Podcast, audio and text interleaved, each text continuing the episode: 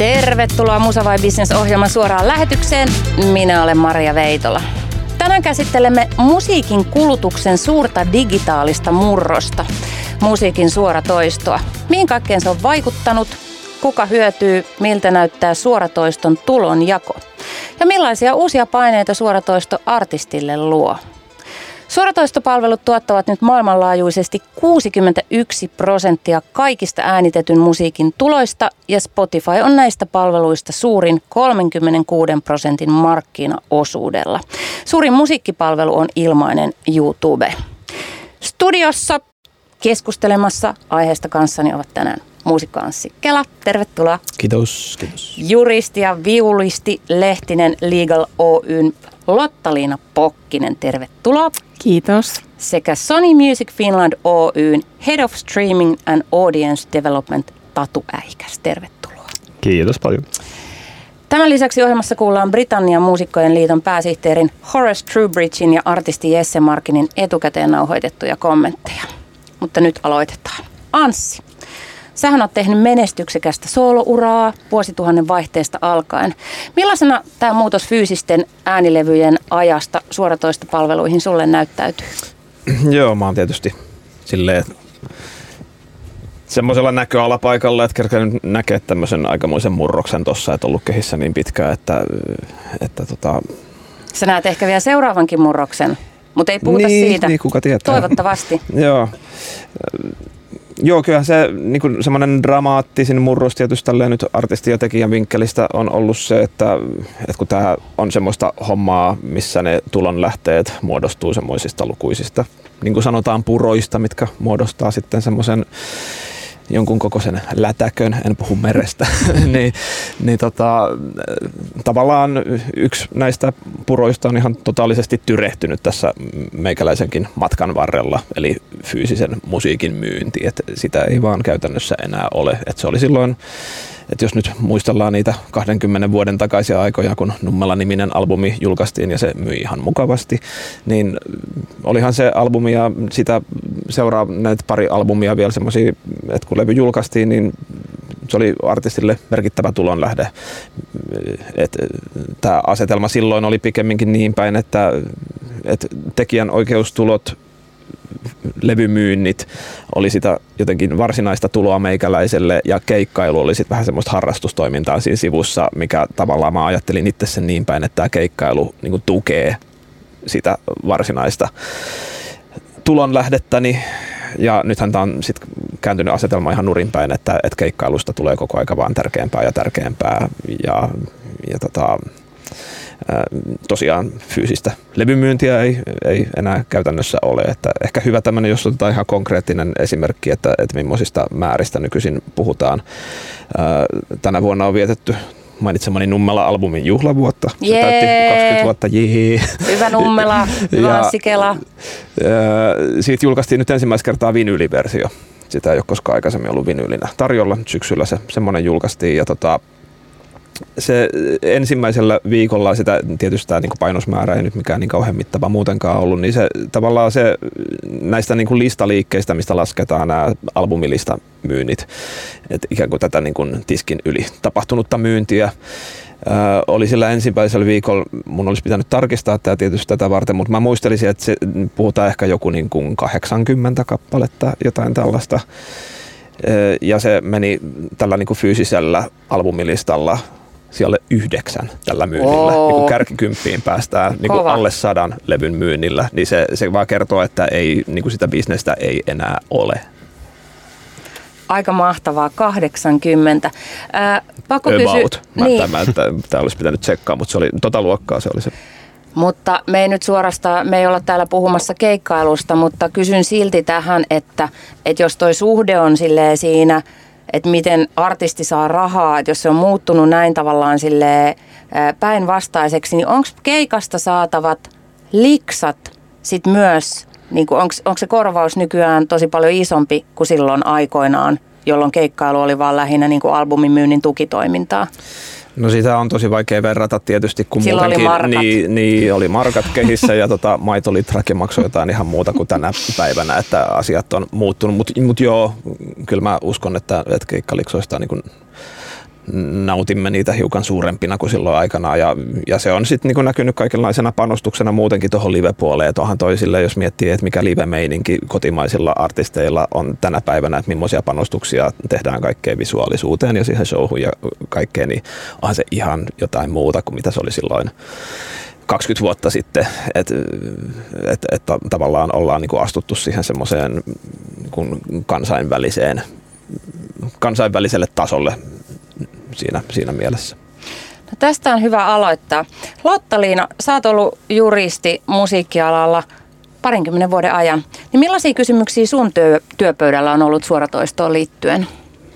Joo, ensinnäkin Anssi, onneksi olkoon juhlavuodesta. tota, mä oon 20 vuotta keskittynyt muun muassa just näihin artistien levytyssopimuksia ollut siellä apuna, niin kyllähän se on muuttunut ihan valtavasti. Ja tota, se mun lähtökohta on aina ollut luoda oikeudenmukaisempaa maailmaa niin, että musiikkibisnes olisi artistille ja muille muusikoille niin kuin mahdollisimman reilu.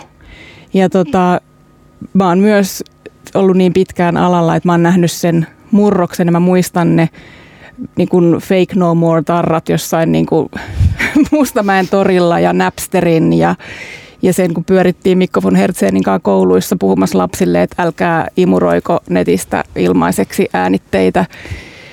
Versus sitten just tämä, päivä, missä sinänsä kun artisti tulee mulle levytyssopimuksen kanssa, niin hän saattaa ajatella, että okei, onko tämä rojalti nyt kohillaan? Että onko tämä niinku hyvä rojalti? Niin mä oon nyt op, oppinut niin kuin käymään jokaisen kanssa läpi sen isomman kuvan. Et itse asiassa se levytyssopimuksen pointti ei oikeastaan enää olekaan se tulo, jonka se tuottaa, vaan ehkä ennemminkin vaikkapa se promootio, mitä yhtiö tekee, koska niitä tuloja ei välttämättä juurikaan tule. Toki sitten on tullut uusia tulo, niin kuin ansaintamalleja, kuten esimerkiksi sponsoriyhteistyö joka on tosi isoa nykyään. Että välillä vähän niin kuin silleen rumasti sanottuna välillä tuntuu, että levyyhtiöiden pitää julkaista levyä vähän niin kuin näön vuoksi, jotta voidaan sitten myydä niitä endorsement-diilejä, mikä ei tietenkään ole siis se totuus, mutta, mutta et sieltä saattaa tulla... Tai ainakaan koko totuus. Niin, mutta, et, mutta et sieltä saattaa tulla niinku oikeasti aika isoja summia kerralla versus sitten ne sentit, mitä tihkuu artistille äänitemyynnin kautta. Et, et ikään kuin sen, sen ison kuvan avaaminen on entistä tärkeämpää. Ja nyt just kun tässä pikkuhiljaa korona, korona-ajasta päästään taas jotenkin liikkeelle, niin just niin kuin Anssikin mainitsi, että on nämä purot, jotka sitten muodostaa sen lätäkön, niin kyllä me huomattiin, että kun sieltä otettiin se keikkatulo pois, niin ei siellä niinku oikeastaan edes varpaita pystynyt kastelemaan siinä pikkusessa läntis, mikä sitten niinku jollain tavalla muun, muiden näiden purojen kautta sinne artisteille jäi. Niin sä viittaat nyt tähän pandemia-aikaan, kun keikka luotettiin pois. Jep. Mm. Paitsi tietysti sitten nimekkäimmillä ja suurimmilla on just niitä sponsoridiilejä joilla niillä, pärjää. Niillä onneksi pystyttiin sitten korvaamaan, mutta sitten tuolla on edelleen, jos miettii niin sellaisia artisteja, jotka on ollut alalla jo vaikka 20-30 vuotta, niin heille saattaa olla ihan periaatteellisella tasolla aika vaikeaa ja mahdotontakin se, että lähtisi sitten mainostaa jotain puhelinta. Et siinä on tota, siinä on isoja muutoksia ja tulee tässä mieleen, kun kirjoitin Muusikon sopimusopas nimistä kirjaa ja haastattelin siihen Samuli Putroa, niin hän puhui tosi hienosti tästä kaupallistumisesta ja siitä, miten hänen nuoruudessa siistit tyypit tavattiin musiikkikirjastossa ja siellä kuunneltiin levyjä. Ja nykyään sitten hengaillaan enemmän ostareilla ja kaikki on niin kuin, ikään kuin kaikki tapahtuu sen kaupallisuuden ympärillä ja sen pitäisi olla artistillekin ikään kuin itsestään selvää, että lähdetään siihen mukaan mutta se ei välttämättä ole kaikille hmm. Niin ja se voi olla myös tosi ristiriitaista, Jep. koska on vielä varmaan paljon semmoistakin ajattelua, että taide ja kaupallisuus on niin kuin jotenkin täysin ristiriidassa. Niin ja ylipäätään se, just se, se business-näkökulma, mutta sitten toisaalta esimerkiksi Hartwall Arena-keikat, silloin kun mä oon aloittanut 20 vuotta sitten Muusikkojen liiton juristina, niin ei voinut kuvitellakaan, että joku suomalainen artisti täyttäisi Hartwall Areenan. Et se on ihan mieletöntä, mitä live-puolella on tapahtunut. No Tatu, sä perkaat sun työssä nimenomaan kuluttajakäyttäytymistä. Niin mitä tarkoittaa huomioekonomia ja mitä tekemistä silloin musiikin suoratoiston kanssa? Joo, tota, mä ehkä niinku tuosta sanahirviöstä, minkä kävit tuossa alussa, alussa läpi. Niin Ai sun titteli vai, niin, siitä vai sille, huomioekonomia? Siitä ei silleen välttämättä käy selväksi, mutta siis joo, mä keskityn pääasiassa sellaiseen niin kuin, tota, äm, aika, aika pitkälti niin kuin coachaamaan ja jeesaamaan artisteja ja tiimejä, ketkä artistin kanssa toimii siinä, että mitä esimerkiksi miten siellä kentällä toimitaan, ihan siis sosiaaliset mediat plus digitaaliset alustat ja, ja niin kuin sisältöalustat mukaan lukien. Mutta ehkä se isoin asia, mitä mitä on niin kuin tapahtunut ihan, mä oon 2016 tullut Sony Musicille, milloin tietyllä tavalla ehkä siinä varmaan 2015-2014 on tapahtunut sellainen niin kuin isoin ensimmäinen shifti siihen niin kuin sellaiseen kunnon streaming niin kuin pohjaan, että siellä on ruvennut niin kuin ihmiset oikeasti jopa seuraan listoja tietyllä tavalla katsoon sen perään, että et, et miten jengi niin kuin siellä kuluttaa. Mutta se isoin asia siinä on ollut just se, että et kun me puhutaan vanhasta levymyynnistä, esimerkiksi CD-myynnistä tai vinyylimyynnistä, niin se on aina niin kuin yksi hetki, kun sä ostat sen. Ja sitä ei tietyllä tavalla pystytä sen jälkeen seuraamaan, eikä sillä ole oikeastaan mitään väliäkään, että kuunteleksä itse asiassa sitä musiikkia, jolloin kun puhutaan huomioekonomiasta, puhutaan just siitä, että sun oikeasti tarvii kiinnittyä siihen artistiin ja sun tarvii kuunnella sitä musiikkia jatkuvasti, missä on totta kai sekä niin kuin hyvät että huonot puolet. Että se vaatii siinä mielessä artistilta aika paljon loppujen lopuksi, että sun täytyy äm, ajatella ehkä sitä vähän eri tavalla. Ja tiimit, ketkä heidän kanssa tekee, joutuu ajattelemaan sitä eri lailla, eli ei voi vaan keskittyä siihen, että maksimoidaan se yksi hetki ajasta, jolloin kaikki kääntyy rahaksi, vaan tietyllä tavalla puhutaan pitkästä hännästä ja siitä, että asiat niin kuin striimaa pitkän aikaa ja siirtyy ihmisten niin kuin omille soittolistoille, niin – se on niin kuin nykypäivänä tosi tärkeää. Ja se, miten ihmiset kiinnittyy siihen musiikkiin, on yleensä se ensimmäinen askel on, että niiden pitää huomioida se jollain tavalla, jolloin huomioekonomia-sana kuvaa sitä aika hyvin. No me voidaan tässä myöhemmin tämän, tämän ohjelman aikana perehtyä tähän näihin kaikkiin tapoihin, että miten se huomio saadaan ja miten ne sitten kääntyy striimeiksi vai kääntyykö. Mutta tota, puhutaan hetki siitä, että mitä tapahtui siinä välissä, kun myytiin ja ostettiin levyjä ja sitten siirryttiin striimaamaan. Sä Lotta-Liina mainitsit piratismi ja Napsterin, Pirate Bayn ja kumppanit. Niin mikä siis johtus, johti suoratoiston käynnistymiseen? Siitä, että siitä tuli se valtavirta juttu. Lotta-Liina. No mä luulen, että se oli jonkunlainen ratkaisu sille piratismille, joka oli alkanut tapahtua jo joka tapauksessa.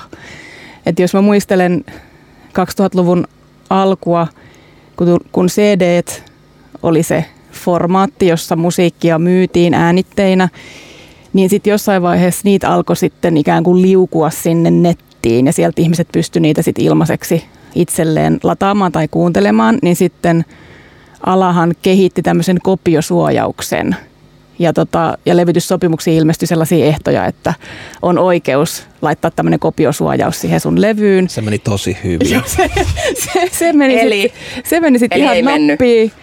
Mä olin muun muassa tuolla Lontoon kirjamessulla, kun mulla on myös kirjailija-asiakkaita, niin mä olin siellä sitten tota yhden kirjailija-asiakkaan asian kanssa, niin siellä oli muun muassa siis tämmöinen puheenvuoro, että miten vältämme musiikkialan mokat, kun nyt kirjatkin siirtyvät nettiin. Joo, no. No siellä käytännössä vähän niin kuin on, kirjapuolella ehkä ohitettiin tietyllä tavalla tämä CD-vaihe. Mm. Mutta se ehkä aiheutti semmoisen vastareaktion, että sitten sit kun tuli ne kopiosuojaukset, sitten sitä musiikkia vielä enemmän ladattiin, sitten tuli Napster, no sitä Metallica yritti niinku suitsia, mutta sai oikeastaan niskaansa sitten vihat siitä. Sitten mä muistan, kun oli Anttilalla tämmöinen joku kauppa, mistä ajateltiin, että sitten sieltä käydään niinku ostele, ostelemassa ja sitten tuli Aitunes ja Joo. Joo Mikä oli, oli Anttilan kauppa, mistä käytiin ostelee? Siis tämmöinen, netti, tämmöinen nettipalvelin. Joo, okay. joo, mä muistan niin hyvin, toi niin liittyy just siihen Nummela-aikaan. Että tota, silloin kun sitä levyä myytiin paljon ja hirveästi ihmiset lähestyi mua niiden levyjen kanssa, että, että signeeraisin nummeloita, niin en mä nyt tiedä, oliko yksi viides, ehkä yksi viidestä niistä niin kuin saamistani nummeloista oli piraatti. No et, just et niin. niitä niin kuin jengi kävi ostaa tuot Mustamäen tori oli kai se silloin se tunnetuin Ai niin. lähde, että, että tavallaan se, sen rehotti se bisnes siinä vaiheessa, että, että olisi joskus kiinnostavaa tietää, että paljon se nummela on oikeasti myynyt, jos siihen laskettaisiin myöskin se piraattimyynti siihen, siihen päälle, niitä oli ihan hirveästi. Mutta tota, joo, se oli jännää aikaa, niin mä, mä oon unohtanutkin nämä kaikki nämä kopiosuojausgeitit sun muut. Et, et, tota, se, siinä oli semmoinen ajanjakso jo, että et, et saatiin myöskin niinku kuluttajilta sit aika paljon vihaa päälle, että et, tota, tavallaan vaikeutettiin ihmisten elämää ja siinä musiikkibisnes kyllä niin kuin to, tosi pitkään jotenkin silleen meni vähän semmoiseen sikiöasentoon ja kieltäytyi hyväksymästä, että maailma on muuttumassa yritti niin kuin viimeiseen asti tapella sitä vastaan sen sijaan, että olisi jotenkin lähtenyt hyvissä ajoin siihen muutokseen mukaan. Että et siinä lähdettiin aika jotenkin väärällä jalalla liikkeelle. Niin, tämä on kiinnostavaa, että siinä ikään kuin ra- lähdettiin rakentamaan muureja ja se oli niin kuin se, se ratkaisu. Ja mä muistan, että tosiaan TTVK, joka toimii, toimii niin kuin on musiikkialan järjestöjen tämmöinen yhteinen muun muassa piratismiin, niin kuin piratismia vastaan työtä tekevää järjestö, niin, niin heidän lähettämänä sitten tosiaan mäkin Mikko von Hertzenin kanssa kierrettiin kouluissa puhumassa tästä, että miksi ei pitäisi nyt sitten ostaa niitä piraattituotteita ja miksi ei pitäisi nettiin ladata musaa. Mäkin yritin sitten ala-asteikäisille selittää, että jos haluatte kaikki hampurilaisaterian, niin sitten kaikki ostaa sen oman hampurilaisaterian ja jos nyt haluatte tämän von Hertzenien levyn, niin sitten riittää, että on yksi ja sitten kaikki saa sen ilmaiseksi. Ja tälleen niin kuin tosi juuritasolla, musta jossakin koulussa ekaluokkalaiset oli roudattu meitä kuuntelemaan ja me oltiin ihan silleen, että mit, mitä tästä niin kuin tulee. Mutta tarkoitus oli tosi vilpitön ja hyvä. Joo, mutta siinä oli siis just, että, että kun tehti, rakennettiin näitä kopiosuojauksia, niin siinä oli just tämmöisiä keissejä, että ne sitten levyt ei yhtäkkiä soinutkaan ihmisten soittimissa Just niin, enää. joo. Ja, ja tota, se oli, se oli Ihmesekoilua, mahtavaa niinkö? aikaa. Mutta mä oon huomannut, musiikkialla monessa asiassa on mennyt ihan etulinjassa. Mm. Et jos miettii niinku vuokratyö ja epätyypilliset työsuhteet ja kaikki tämä, niin se on ollut niinku musiikkialalla aina silleen, että näinhän me töitä tehdään. Niin tietyllä tavalla ehkä tässäkin sitten ollaan oltu niinku ekana ottamassa ne iskut vastaan ja ho- miettimässä, että miten tämä niinku kandeis hoitaa ja miten ei. No striimaamisessa on myös monia mahtavia puolia. Se on tehnyt musiikin julkaisemisesta ja kuuntelusta demokraattisempaa. Melkein kuka vaan voi ladata biisinsä nettiin ja melkein kuka vaan, ku, melkein kuka vaan voi kuunnella sen sieltä niin kuin mitä muutakin vaan maailmassa. Niin Tatu, minkälainen rooli levyyhtiöillä ja portinvartioilla on tässä? No kyllähän se tietysti on muuttunut enemmän, enemmän ja enemmän siihen, että työskennellään artistien kanssa ja just siihen ehkä niin kuin uran kehittämiseen ja siihen tietyllä tavalla promootioon ja kaikkeen mitä siinä ympärillä. Että kyllähän se, siinä on silti aika iso homma. Että ihan siis vaikka teknisesti on helppo julkaista, kuka tahansa sen pystyy tekemään, mutta tietyllä tavalla, jos sä haluat ammattimaisesti sitä tehdä. Jotkut on sellaisia, jotka on äärimmäisen hyviä siinä ja ne on niin kuin sopi, sopivalla tavalla niin kuin bisnesvaisto kohdillaan. Jotkut ei halua koskea siihen, niin kuin siihen puoleen, niin tietyllä tavalla se aina vähän vaihtelee levyyhtiön rooli nykypäivänä, että, että totta kai se niin kuin perustekeminen on sitä, että, että varmistetaan, että kaikki toimii hyvin ja kaikki löytyy sieltä, mistä pitää, mutta siinä on paljon muutakin sen lisäksi. No jos otatte hetkeksi nämä ammattihallarit pois päältä ja mietitte itseänne niin kuin musiikin kuuntelijoina, koska sehän on vaikuttanut jotenkin tosi moneen asiaan myös siinä, niin mitä te ajattelette Musa Diggarin näkökulmasta? Mikä kaikki musiikin kuluttamisessa ja kokemisessa ja siihen perehtymisessä on muuttunut? Nyt voitte palata siihen aikaan, kun, kun oli Noitalinna Huraan vinyyli ja sitten kun halusi Noitalinna Huraan lyriikat, niin heille kirjoitettiin kirje ja sitten he lähittivät kopio, valokopiokoneella postissa ne lyriikat, jne. Tässä Joohan pieni intro. kuluttajavinkkelistä, että jos silloin nuorena poikana, kun musiikista innostui ja levyjä rupesi hankkia, että olisi jotenkin ennustettu on joskus tuleva tämmöinen päivä, että voi niin kuin mitä tahansa musiikkia yhdellä Aattele, klikkauksella. Mm. Niin aika, aika utopistinen olisi ollut se ajatus. Ö, ihan mahtavaa, että elämme tällaisessa maailmassa, mutta sitten siinä on myöskin se kolikon kääntöpuoli, että kyllähän toi niinku musiikki on myöskin ton myötä, että kun musiikki on tavallaan, että se on jotenkin yhtä perusasia kuin se, että mennään keittiöön ja avataan vesihana ja lasketaan sieltä lasiin puhdasta juomavettä, että se musiikki virtaa ihan samalla tavalla, niin onhan se myöskin sitten kokenut inflaation, että ei se merkitse enää samaa kuin silloin aikanaan, että, että silloin just kun itsekin asuin Vihdin kirkon kylässä ja kuukauden ajan aina sille keräili vähän rahoja ja luki jostain soundista levyarvosteluja, että okei mä menen Helsinkiin ja toi levy pitää tsekkaa toi ja, ja sitten mentiin sinne levykauppaan ja kerättiin ne levyt siihen ja kuunneltiin niitä ja okei tämä ostan. Sitten mentiin takaisin sinne Vihdin kirkon kylässä seuraava kuukausi kuunneltiin sitä levyä. Niin olihan ne, ne oli aarteita, että aika vaikea jotenkin nähdä, että että et kuulijalle tänä päivänä se musiikki enää olisi samanlainen aare kuin mitä se oli, se oli silloin. Mutta en mä halua myöskään jotenkin, vaikka nostalginen ihminen monessa mielessä olenkin, niin maalailla mitään semmoista hirveän voimakasta kultareunusta tuohon, että se oli jotenkin parempaa aikaa. Tämä on tätä aikaa, se oli sitä aikaa. Tässä on niin kuin hirveästi hyviä puolia tässäkin, että, että jos mua kiinnostaa joku biisi, joku artisti, niin aika nopeasti voi käydä kuuntelemaan sitä, että, että tota, en, en mä välttämättä kuitenkaan niin vaihtaisi tätä aikaa enää siihen vanhaan aikaan. Niin ja ehkä tuossa on, tossa on niinku se, se, mitä ite, minkä itse kanssa niinku painiskelee tosi paljon, niinku uuden musiikin löytäminen on siinä mielessä haastavampaa nykyään, vaikka se on kaikki siellä saatavilla. Et siinä mielessä, kun tuleeko nyt Spotifyhin ja varmaan muihinkin tuota, suoratoistopalveluihin tulee se 60 000 biisiä päivässä. Mm. Niin sieltä tietyllä tavalla valikoiminen myös vaatii aika silleen erilaista touchia kuin siihen, että sä käyt levykaupassa, missä on muutama sata levyä, joista sä sitten valitset ja joita sä palaat kotiin kuuntelee. Mutta äsken kun kysyin just portivartioiden roolista, niin, niin niitähän tässä tarvitaan. Tai en tiedä, onko nämä portinvartijat, ne on kuraattoreita, mutta semmoista kuratointiahan siitä on varmaan tullut uudella tavalla niin kuin arvokasta. Joo, mutta ehkä just se, niin kuin mikä ei ole kaikista ilmiselvin asia, on just se, että, että jos me puhutaan vaikka perinteisessä mielessä, että on esimerkiksi radioportinvartioita tai on ää, ihmisiä, ketkä ylläpitää soittolistoja, niin sekin on tietyllä tavalla demokratisoitunut siinä mielessä, että esim.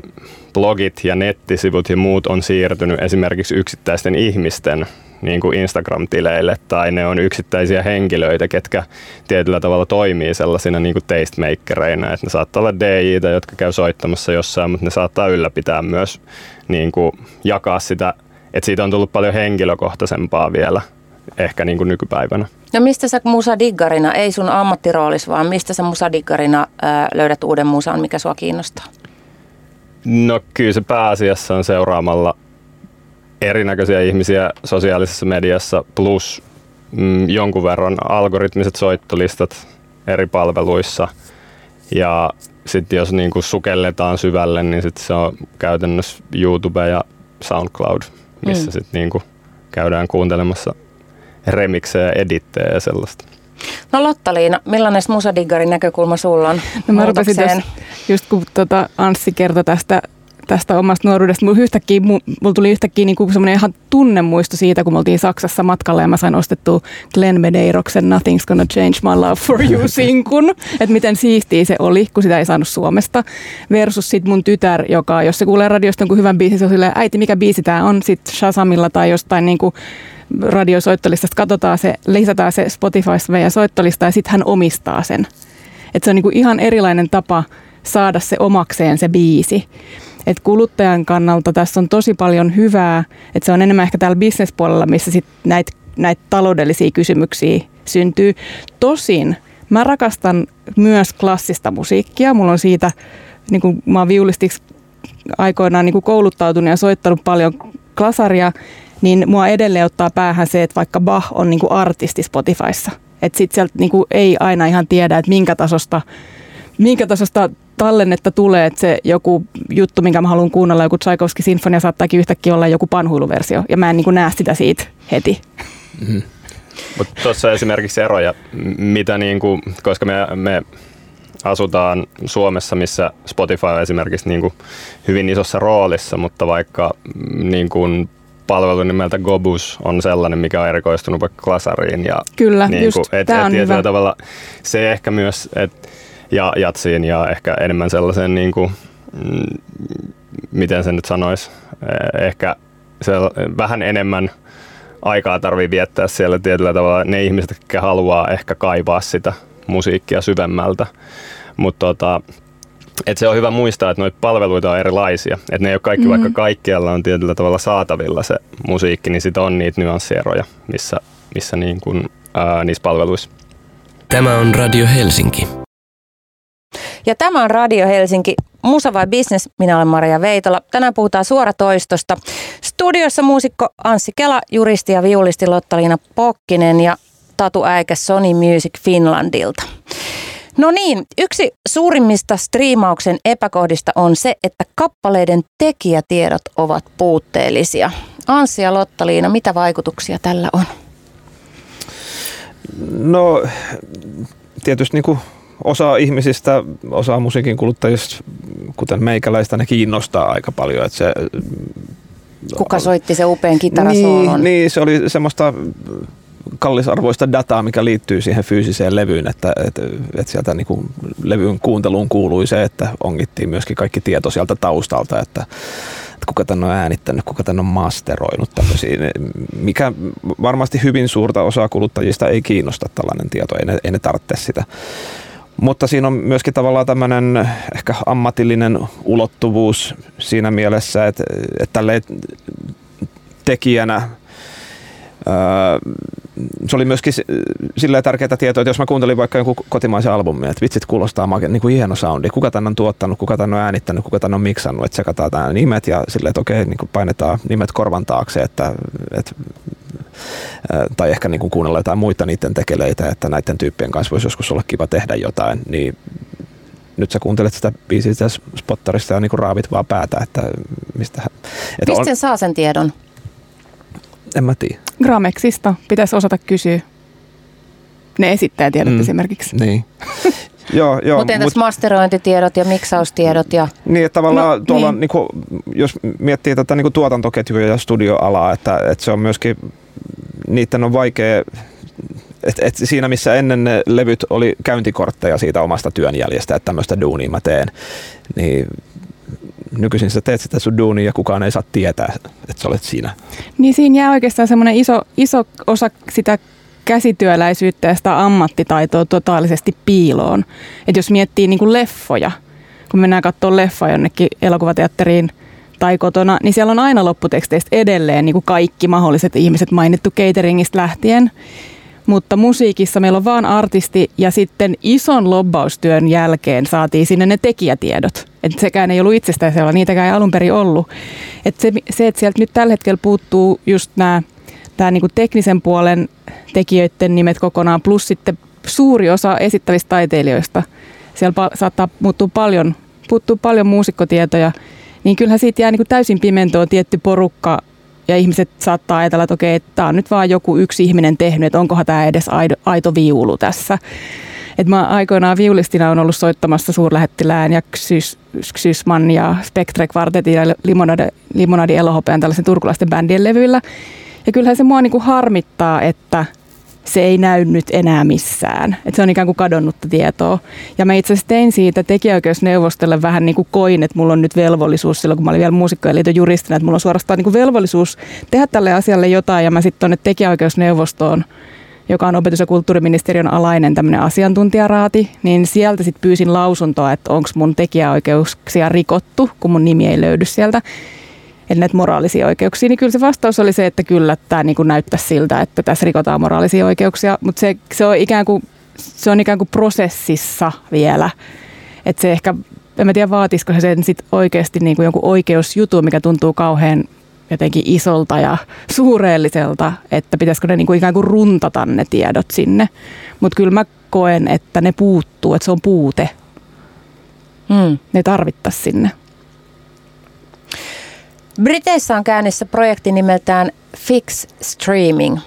Ja tässä seuraavassa pätkässä Britannian muusikkojen liiton pääsihteeri Horace Trewbridge kertoo tarkemmin siitä, mitkä on suurimpia suoratoistoon liittyviä ongelmia, joita tällä hankkeella pyritään korjaamaan. I'm going to start from way back, if you like. I mean, I was in a band in the 70s that was quite successful.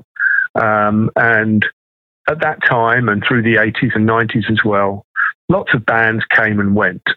Um, and the thing about it was during the days of um, physical, in as much as you know your your music was sold on on physical entities, whether that be a, a vinyl LP or a CD or a music cassette. During those days, when you're successful, record companies release your product. They make it available to people. As soon as you're not successful, they stop doing that. So they also, at the same time that they stop doing that, they stop accounting to you because there is no money to be paid to you, and there's no accounts because they're not selling any of your product. And and so if you can imagine all the thousands, literally thousands of musicians who have been in bands going back to the 60s and 70s over the years who have lost contact with their record label uh, because they only had two or three hits, or they had a you know one hit, or just a, a moment in the spotlight, but it didn't last long. So they've lost contact uh, with their labels. They don't even know a lot of them where their catalogue is. There is no obligation on the part of the record label to find these missing musicians. None at all. And so effectively, now that streaming come along and everyone can stream anything they want to, although there isn't massive streams for this for the old catalogue, there are there is still substantial amount of streaming for old catalogue. And unless you're an act that actually has a profile in 2000 and uh, uh, uh, in the 2000s, then you will not have any relationship with your record company. You won't know where they are. You won't know because catalog changes hands all the time. And the label that is collecting the money from the streaming platform uh, that should be paid to you doesn't know where you are. So the, if you can imagine, there's an enormous chunk of money there that is going to the record labels that they are just keeping. They're under no obligation to pay uh, musicians often when the musicians do come forward and say, hold on a minute, um, I, I, think I should have royalties, they will say, oh no, you're unrecouped. You still owe us money, so we don't have to pay you anything. So all that uh, huge chunk of catalogue um, from artists who don't have profile now, but did back in the day, they're keeping all that money. So that's the start of it. Then you've got acts that do have profile now, and they are being paid somewhere in the region of a third or a quarter, in some cases worse than that, but somewhere in the region of a third or a quarter of what the record label is actually receiving from the streaming platform. So that doesn't seem very fair to us because the record label isn't actually having to do anything at all. It's not like the days of when the record label had to press up records or CDs, store them in a warehouse somewhere, uh, have vans that took them out to the shops, put them into the shops, um, when had marketing people and promotions people going into the shops, producing stuff for the shops to help the sales of that product. And then the, the product that doesn't sell, having to bring it back out of the shops and put it back into storage. You imagine the massive costs of all that. Well, all that has gone. And yet the record labels, in so many cases, are still pay, paying musicians as if they have to do all that. So there is a massive inequity in terms of the money the labels are receiving and what is actually being paid out to musicians. In so many cases, nothing is being paid out to musicians. And where the money is being paid out to musicians, it's far, far less than it should be. Uh, it's unfair. And I mean, we uh, put a press release out this week, which I'm not sure if your listeners will have seen, but it's it's really staggering. And the press release basically explained that Lucian Grange, who is the chief executive officer of the Universal Music Group, earned more money last year in total. He earned more money than every musician and songwriter in the UK put together. That is extraordinary, isn't it? It's extraordinary. We we estimate that musicians and songwriters in the UK last year from streaming earned around about 150 million pounds. Well, because of floating Universal Music Group on the stock exchange, Lucian Grange was paid more than 150 million pounds. This is a man who has never played a note on an instrument, never sung, never written anything. And yet he is walking away with more money than every musician and songwriter in the UK. And that includes Ed Sheeran, and it includes Paul McCartney, and it includes Adele and Mick Jagger and Elton John. He earned more than all of them combined. Now, if that's not an obscenity, then I don't know what is, frankly. No other industry would allow such an imbalance of economic uh, reward as our industry seems to allow. And that's why it's so important that we push forward with our campaign. Siinä Horace Truebridge Brittien muusikkojen liitosta listasi suurimpia ongelmia, joita Fix Streaming-projektilla pyritään korjaamaan. Tällä hetkellä siellä isona ongelmana on muun muassa se, että vanhoilla hiteillä soittavat studiomuusikot eivät saa suoratoistosta mitään korvauksia, eikä levyyhtiöillä ole velvollisuutta kontaktoida muusikoita, joilla ei tällä hetkellä ole voimassa olevaa sopimusta. Levyyhtiöillä ei myöskään ole en ole entisenlaisia kuluja, kun levyjä ei esimerkiksi tarvitse fyysisesti painaa ja markkinoida. Hyötyjiä ovat levyyhtiöt, joihin näille muusikoille kuuluvat rahat jäävät makaamaan. Universalin pomo nettosi Bridgein mukaan viime vuonna rahaa enemmän kuin kaikki brittimuusikot saivat yhteensä striimauksista. Ja tässä oli mukana Paul McCartney ja Ed Sheeran. Lotta-Liina Pokkinen, ketkä kaikki suoratoistosta saa korvauksia ja millä logiikalla? No käytännössä suoratoistosta, jos miettii nyt Spotifyta, niin tota, siellä on oikeastaan kaksi virtausta, jos näin voisi sanoa. Että siellä on, jos miettii valmista äänitettä, joka laitetaan sinne Spotify, niin siinä on kolmenlaisia tekijänoikeuksia. Siellä on teo, se biisi ja sen tekijät. Ja sitten siellä on se master ja sen ikään kuin se äänite ja sen taloudellinen tuottaja ja sitten siinä esiintyvät artistit artisti ja muusikot, niin tämä biisipuoli hoituu niin kuin teoston ja NCBn kautta, että sieltä tulee tämmöisiä mekanisointimaksuja, joita Spotify maksaa sitten biisin tekijöille. Ja sen lisäksi sitten se masterpuoli menee näiden jakelijoiden kautta yleensä niin, että levyyhtiö tai artistin oma yhtiö, joka on tuottanut sen masterin, käyttää sitten jotain jakelijaa, jolle Spotify tilittää sitä tuloa ja sitten se ikään kuin tippuu sieltä. Siellä on sellaisia sopimusketjuja. Ja jos ajatellaan studiomuusikkoja, joka oli tämä munkin vanha rooli, niin studiomuusikot yleensä saa kertakorvauksen siis Suomessa. Saa kertakorvauksen, kun käy soittamalla, soittamassa sillä levyllä. Se voi olla palkka. Ja artisti sitten taas tekee tämän levytyssopimuksen, jonka perusteella saa tietyn osuuden siitä levyyhtiön tulevasta tulosta, jota kutsutaan rojaltiksi. Niin, niin tämä on ikään kuin se tämä kahtiajako on mulla aina mielessä, että siellä on se biisin tekijät teosto NCB kautta ja sitten on nämä masterin oikeudenomistajat sitten jakelijan levyyhtiön kautta. Toki siellä sitten on hirveästi eroja, koska artistilla voi olla masterdiili tai tämmöinen JV-diili, mutta tota, ne on oikeastaan ne kaksi, kaksi suuntaa, mihin sieltä rahaa lähtee. Tatu, miten levyyhtiö saa tuloja ja miten ne jakautuu eteenpäin? Osaatko sanoa? No siinä se itse asiassa aika lailla tulikin siinä mielessä, että et, et sieltähän se niinku tuloutus tulee, juuri noin niin kuin Lotta-Liina sanoi. Mutta tota, mm, mä en ole tekemisessä suoraan esimerkiksi sopimusten kanssa. Mä en suoraan tee, niin kun, en lähde sinänsä spekuloimaan sen kanssa, että et niin millä mallilla esimerkiksi niitä tulee ja, ja miten niitä jao, jaotellaan. Mutta siis niin kuin juuri sanoit tuossa, niin juuri näin. No sitten suoratoiston tulojaan yhteydessä puhutaan toisaalta pro-ratasta ja toisaalta user-centricistä. Mitä näillä tarkoitetaan? Kuka haluaa selittää? Lotta no, mä voin sanoa, mä olin mukana Muusikkojen liitolla, oli semmoinen iso hanke, missä tutkittiin tätä Lyhyesti sanottuna pro-rata tarkoittaa sitä, että kuukausittain katsotaan, että mitä musaa on kuunneltu eniten ja sitten kuuntelukertojen suhteessa jaetaan se sisään tullut raha jolloin käytännössä semmoinen ihminen, vaikka minä, joka maksaa sitä kuukausimaksua, niin niin ikään kuin tulen rahoittaneeksi myös musiikkia, jota mä en ole kuunnellut. Ja sitten taas user-centric mallissa ajatellaan, että ne maksut menis, käyttäjien maksut menis vain niille artisteille ja äänitteille, joita hän on kuunnellut sen kuukauden aikana. No mutta sehän kuulostaa hyvältä.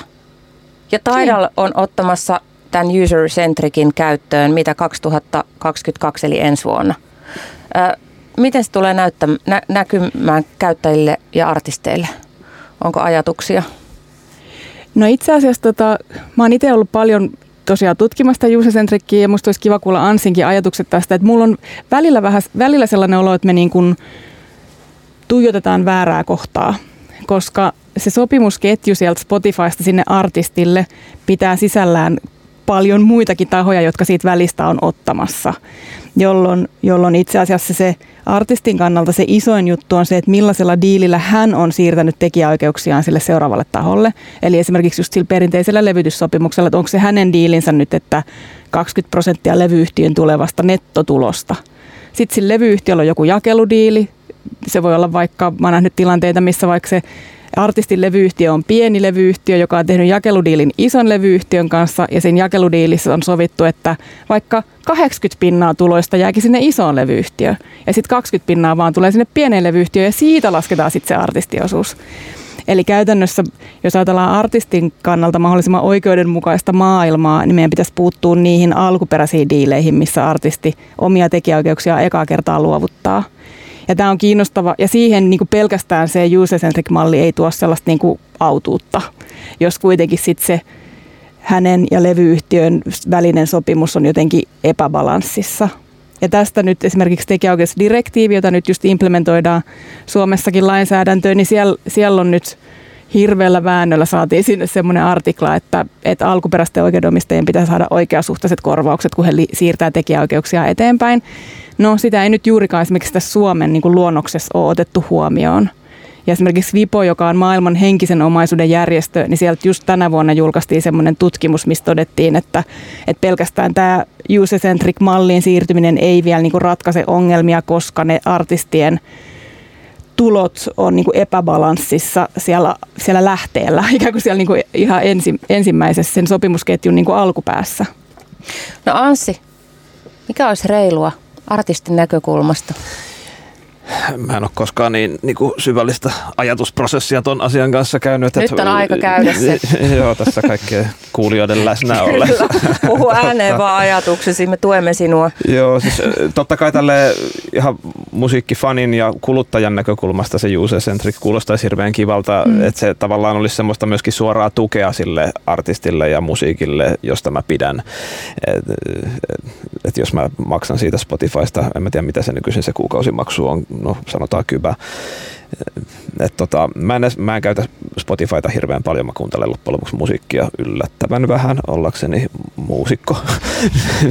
et, et, et, jos mä kuuntelen kuukaudessa, kuukaudessa tota, kymmenen kappaletta, niin se olisi silleen niin euro jokaiselle artistille sillä siltä kuukaudelta meikäläisen, mutta totta kai sitten sit on paljon ihmisiä, jotka kuuntelee vaikka tuhat biisiä, niin sitten ne kertyneet summat onkin aika erilaisia, mutta mä oon ymmärtänyt myöskin, että tätä asiaa on tutkittu ja pyöritelty ja tultu jotenkin semmoiseen lopputulemaan, että se sitten kuitenkaan ehkä se niin pro rata versus user-centric, että se, niin kuin ne erot niiden välillä artistien vinkkelistä ei kuitenkaan sitten olisi mitään niin järisyttäviä, että et, niin et pientä heittoa siellä täällä, mutta jotenkin, että se iso kuva pysyisi kuitenkin yllättävänkin samanlaisena. Eli ketä se sitten loppujen lopuksi hyödyttäisi lähinnä sitä musiikin kuuntelijaa, koska tuntuisi tosi kivalta, että ne omat rahat menis just niille omille olisi se mun mielestä, se jotenkin niin lämmittäisi sydäntä sille, niin. että mä maksan tämmöisestä palvelusta ja, ja tota, mä haluan tukea heitä ja kuuntelen heidän Jep. musiikkiaan. Joo, ja mä muistan pari vuotta sitten, kun me tehtiin siis maailmanlaajuisesti poikkeuksellinen tutkimus, missä me saatiin Spotify-dataa, jota sitten tutkija sai. Se oli hyvin niin kuin salaista, että vain, vain Aalto-yliopiston tutkija sai sen niin kuin käyttöönsä ja kävi sitä läpi. Ja sitten julkaistiin ne tulokset, että tältä nyt näyttäisi, jos siirryttäisiin user-centric malliin. Niin mä olin itse ainakin tosi yllättynyt siitä, että mä olin ajatellut, että se keskustelu olisi niin kuin, että okei, no olisiko se sittenkin parempi. Mutta se keskustelu olikin se, että mitä? Eikö meidän rahat meekään niille, ketä me kuunnellaan? Että se tuli ikään kuin kuluttajille yllätyksenä. Joo, en mä usko, että toi on mitenkään niin kuin yleisesti tiedetty asia. Tai ajatteleeko ihmiset edes edes tällaisia asioita nykyään, koska suurin osa ihmisistä internetin myötä ajattelee, että kaiken sisällön pitäisi olla ilmasta. Sehän on ylipäätään niin kuin häkellyttävää, että pitäisikö niin kuin maksaa jostain, jostain TV-ohjelmista tai sarjoista tai elokuvista tai musiikista. Joo, ja tää, mä itse mietin tuossa, kun Horis puhui tästä, niin kuin, että mi, mitä joku poha, pomo jossain saa liksaa. Pohatta pomo. Pohatta, pohatta pomo saa jossain liksaa, mikä nyt on semmoinen hyvä, hyvä titteli tässä. Että tota, onhan meillä meilläkin osakeyhtiölaissa sanotaan ihan alkupykälissä, että osakeyhtiön tehtävänä on tuottaa osakkeenomistajille voittoa. Että tietyllä tavalla kaikki katsoo vähän niin kuin omasta vinkkelistä ehkä tätä juttua, että ehkä sille tyypille maksaa liksaa just sen takia, että se pidä, saa pidettyä niin kuin ne kulut kuosissa ja he saa niin kuin sieltä voitot maksimoitua. Et, et se on semmoinen jatkuva ristiriita ja semmoinen balanssihaku tällä alalla, että on artistit, jotka tekee ikään kuin rakkaudesta musiikkiin, joiden ehkä ensisijainen tarkoitus ei ole rikastua niin kuin valtavasti. Ja sitten voi olla just sitä sellaista niin kuin osakkeenomistajien näkökulmaa siellä bisnespuolella. Että ollaan ikään kuin taide intohimoalalla ja bisneksen kanssa tekemisissä – ja mä olin aikaisemmin itse hirveän mustavalkoinen, että mä niin kuin en yhtään kaihtanut pyörit tuolla sanomassa, että, että huijaatte ja vedätätte ja miten te kehtaatte tämmöisiä sopimuksia. Nyt mä oon niin kuin jotenkin ehkä vanhentuessa sitten jotenkin rauhoittunut ymmärtämään sitä to, niin kuin kaikkia osapuolia. Mutta silti mä ajattelen, että tämä on jatkuva prosessi ja koko ajan tulee niin kuin uusia bisnesmalleja ja koko ajan pitää olla hereillä siinä, että okei, mitä tämä tarkoittaa niin kuin nyt just sen oikeudenmukaisuuden kannalta.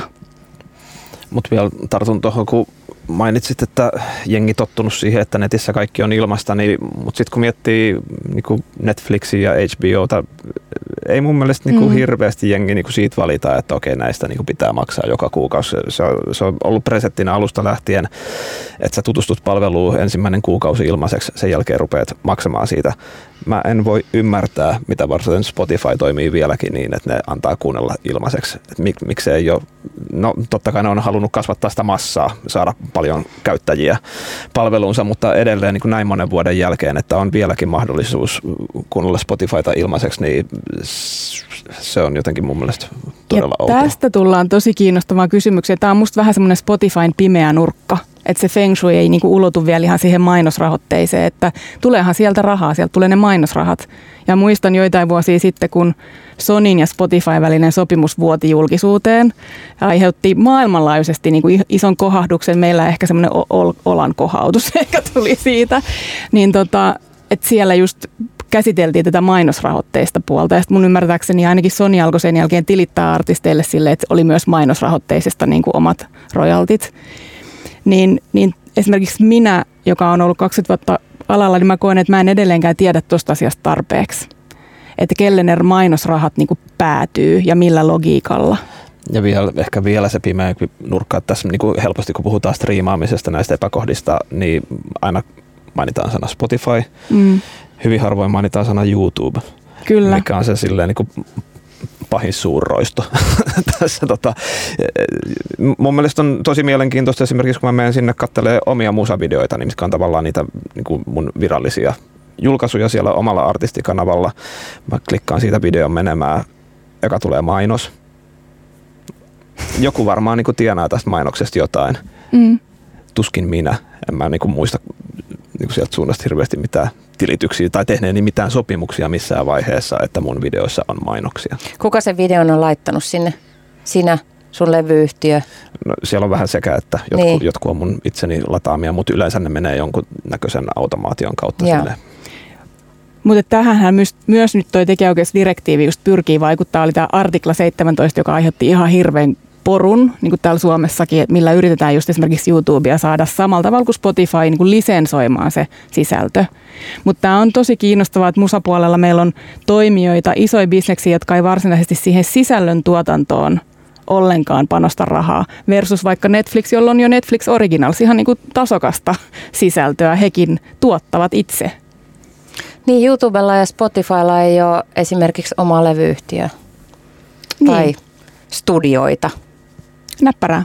Mm.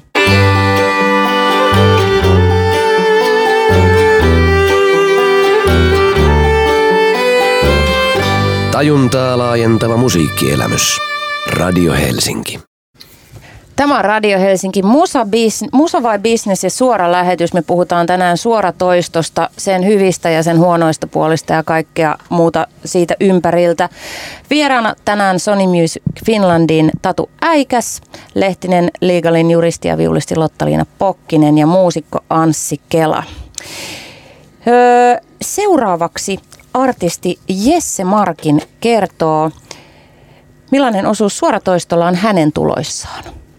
Niin, no striimien puolelta en nyt lähti sanoa näin, että kannattaisi tukeutua pelkästään striimeihin, että mulla se isoin kakku kuitenkin tulee live-esiintymisistä. niin silloin myöskin sitä tutkailee sitä justiinsa vähän tarkemmin, että, että miten ne live-esiintymiset menee ja mikä biisi toimii livenä ja näin päin pois.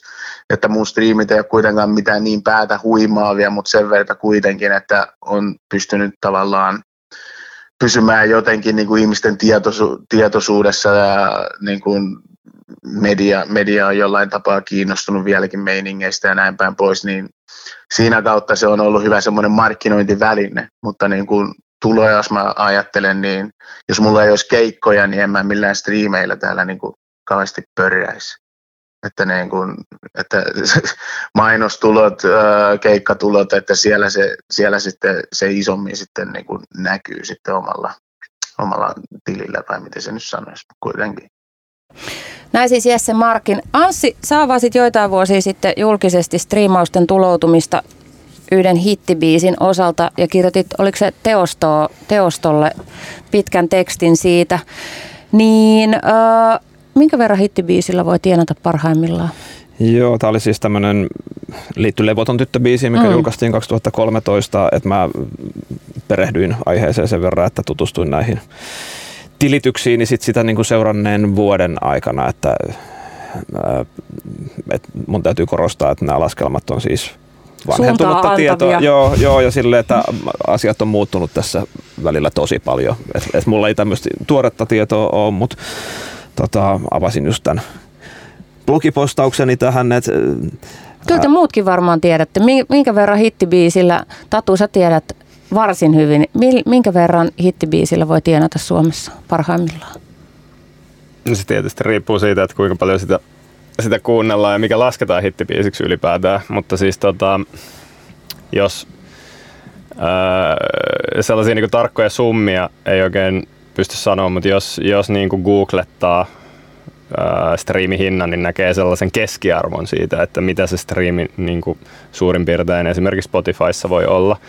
Mutta tota, siihen kannattaa just muistaa, että se on keskiarvo.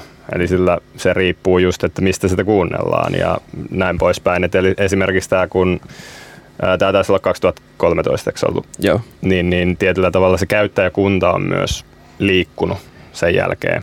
Eli silloin on, mä voisin olettaa, että silloin on esimerkiksi ollut enemmän niin kuin free-käyttäjiä vaikka Spotifyn puolella kuin mitä tällä hetkellä on. Joo, ja sitten tässä myöskin vaan ihan ne kuuntelumäärätkin, että kun mä nyt luen tätä postausta, niin tässä samalle, että, että mä oon kirjoittanut tässä, että, että, että siinä vuonna kuunnellun Suomi ja Spotifyssa oli Sini Savotaken Levikset repee, jota oli kuunneltu 4,2 miljoonaa kertaa, niin sehän ei niin kuin tämän päivän lukemissa ole silleen, niin kuin ei oltaisi siellä varmaan. Ja esimerkiksi Williamin Penelope muistaakseni on 20 vähän reilu 20 miljoonaa. Joo, nämä on niin moninkertaistunut. Vuodessa? 20, mitä? No, si- 20 siitä, miljoonaa noin vuodessa. Joo. Niin. Mutta wow. le- levoton, levoton tyttökeissi, että se, sitä kuunneltiin silloin sen vuoden 2013 aikana uh, about 1,3 miljoonaa kertaa ja siitä 1,3 miljoonasta kuuntelusta Spotifyssa mä tienasin 4400 euroa. Rojaltina.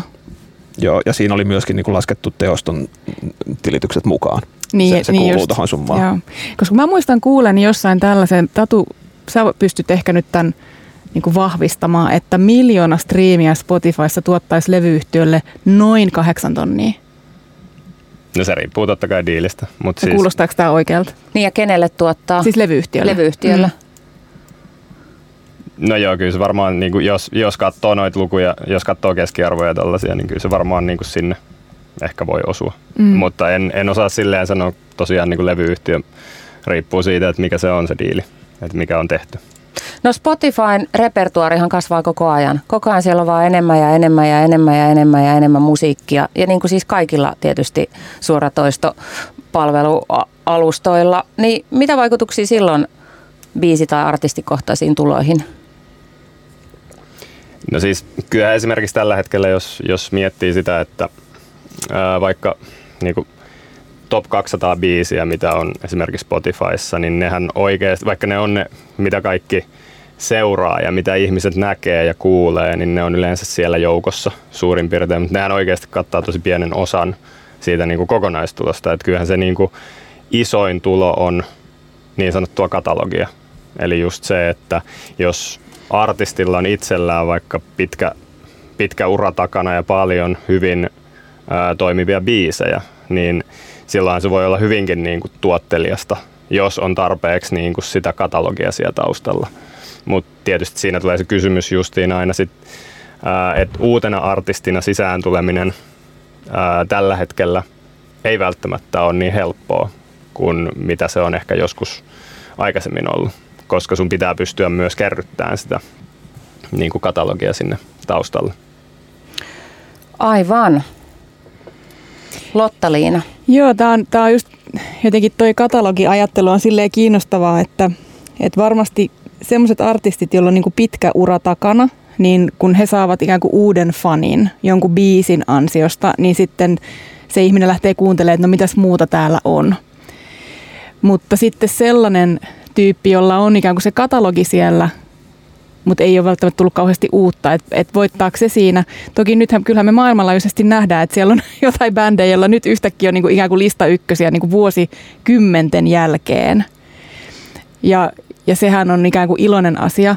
Mutta se, mistä mä oon itse huolissaan ja mihin, mikä jäi tuossa siitä Horace Trubridgein, nyt äänsin varmaan ihan miten sattuu, mutta kuitenkin hänen puheenvuorosta niin kuin juristina mä oon huolissani siitä, että kun näitä vanhoja äänitteitä laitetaan Spotifyhin, niin koko sen levytyssopimuksen ikään kuin juridinen pohja on se, että artisti on luovuttanut levyyhtiölle tiettyjä tekijäoikeuksia – ja jos sopimus on tehty 70-luvulla tai 80-luvulla, niin silloin ei ollut olemassa koko suoratoistoa, jolloin jos se 2000-luvulla laitetaan Spotifyhin se äänite, niin hyvin luultavaa on, että niitä oikeuksia ei ole sillä alkuperäisellä sopimuksella edes luovutettu, jolloin se on itse asiassa piraattituote siellä Spotifyssa, jolloin se royalty, joka alku, alun perin silloin 70- tai 80-luvulla on sovittu, niin se voi olla niin kuin tyyliin 8 prosenttia sen LP-levyn tukkuhinnasta, mikä on ehkä silloin ollut niin kuin jotain euro per myyty levy.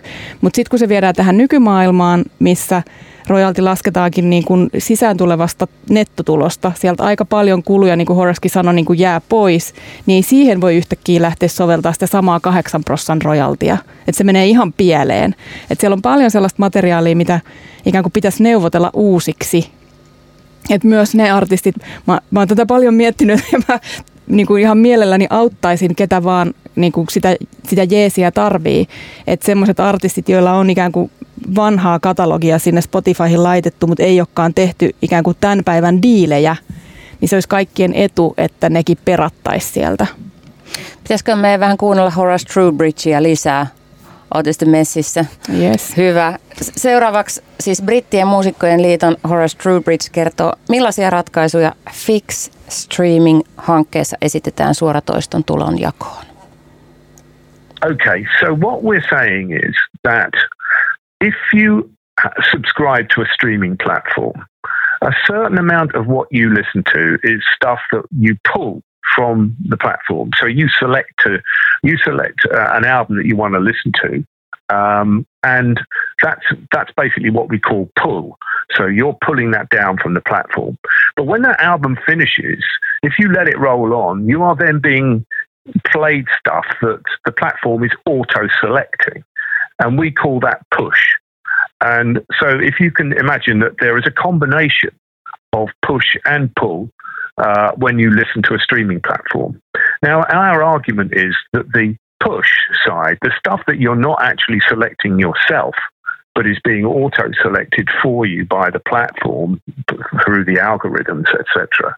Um, that is really just a case of modern radio. That's all it is. It, it, it, it, it it's the same as modern radio, and we all know that lots of shops and premises are moving over to just using platforms instead of radio.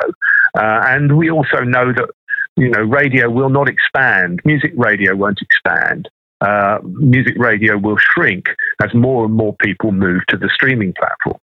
So not only is the push side of a streaming platform uh, easily recognizable as just a modern form of radio, but also it's consuming radio. Now, radio plays a thing called pays a thing called equitable remuneration to performers. Um, so, non-featured musicians, studio session musicians, uh, they receive money when their recordings are played on radio.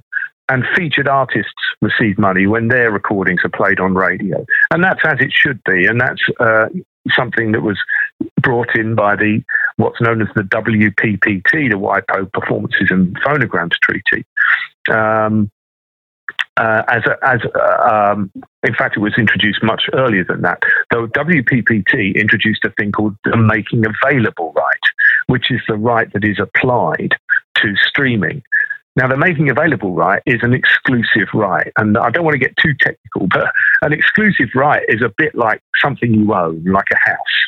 So, or, a car. It's your car, it's your house, you own it, um, and you, in, you own your exclusive right in, a, in a sound recording. But when you go to bargain with the record company, you, all the bargaining chips are on their side. You don't really have any. There is a massive imbalance in the bargaining power. So you end up giving away that exclusive right for a lot less than you than you should do. And once you've given it away, it's usually for life of copyright, and you're stuck with this poor royalty from from the exclusive right. Now, with equitable remuneration, which is paid through a collecting society and collected from the broadcasters and premises that use radio, equitable remuneration cannot be uh, assigned to a record label. It cannot be taken by the record label to pay off your debts or anything like that. It has to be paid directly to you. And that's why it is the jewel in the crown in performers' rights, as far as I'm concerned. And we want to see that right, equitable remuneration, applied to the element of the streaming platform's activity that is push. The bit that they are, where they are auto selecting where they are pushing music at you that you haven't selected yourself, that's just like radio. It should be paid like radio. No niin, kun puhuttiin tuossa aikaisemmin siitä tai kysyi Anssilta, että mikä olisi niinku reilua artistille, niin, niin tässä vielä Horace uh, Drewbridge puhui hetken reiluudesta. Uh, Horace Trowbridgein mukaan suoratoistossa on siis kyse kahdenlaisesta liikenteestä, niin sanottu pull, joka viittaa siihen, että käyttäjä itse valitsee haluamansa musiikin, ja push, jolla tuora, suoratoistopalvelu suosittelee ja soittaa esimerkiksi tämän valitun levyn päätyttyä vastaavia kappaleita vähän niin kuin radiossa. Ja yhdeksi ratkaisuksi tämä Fix Streaming esittää kohtuullisen korvauksen mallia, jossa sopimus solmitaan niin, että tuloutus tapahtuu suoraan artistille.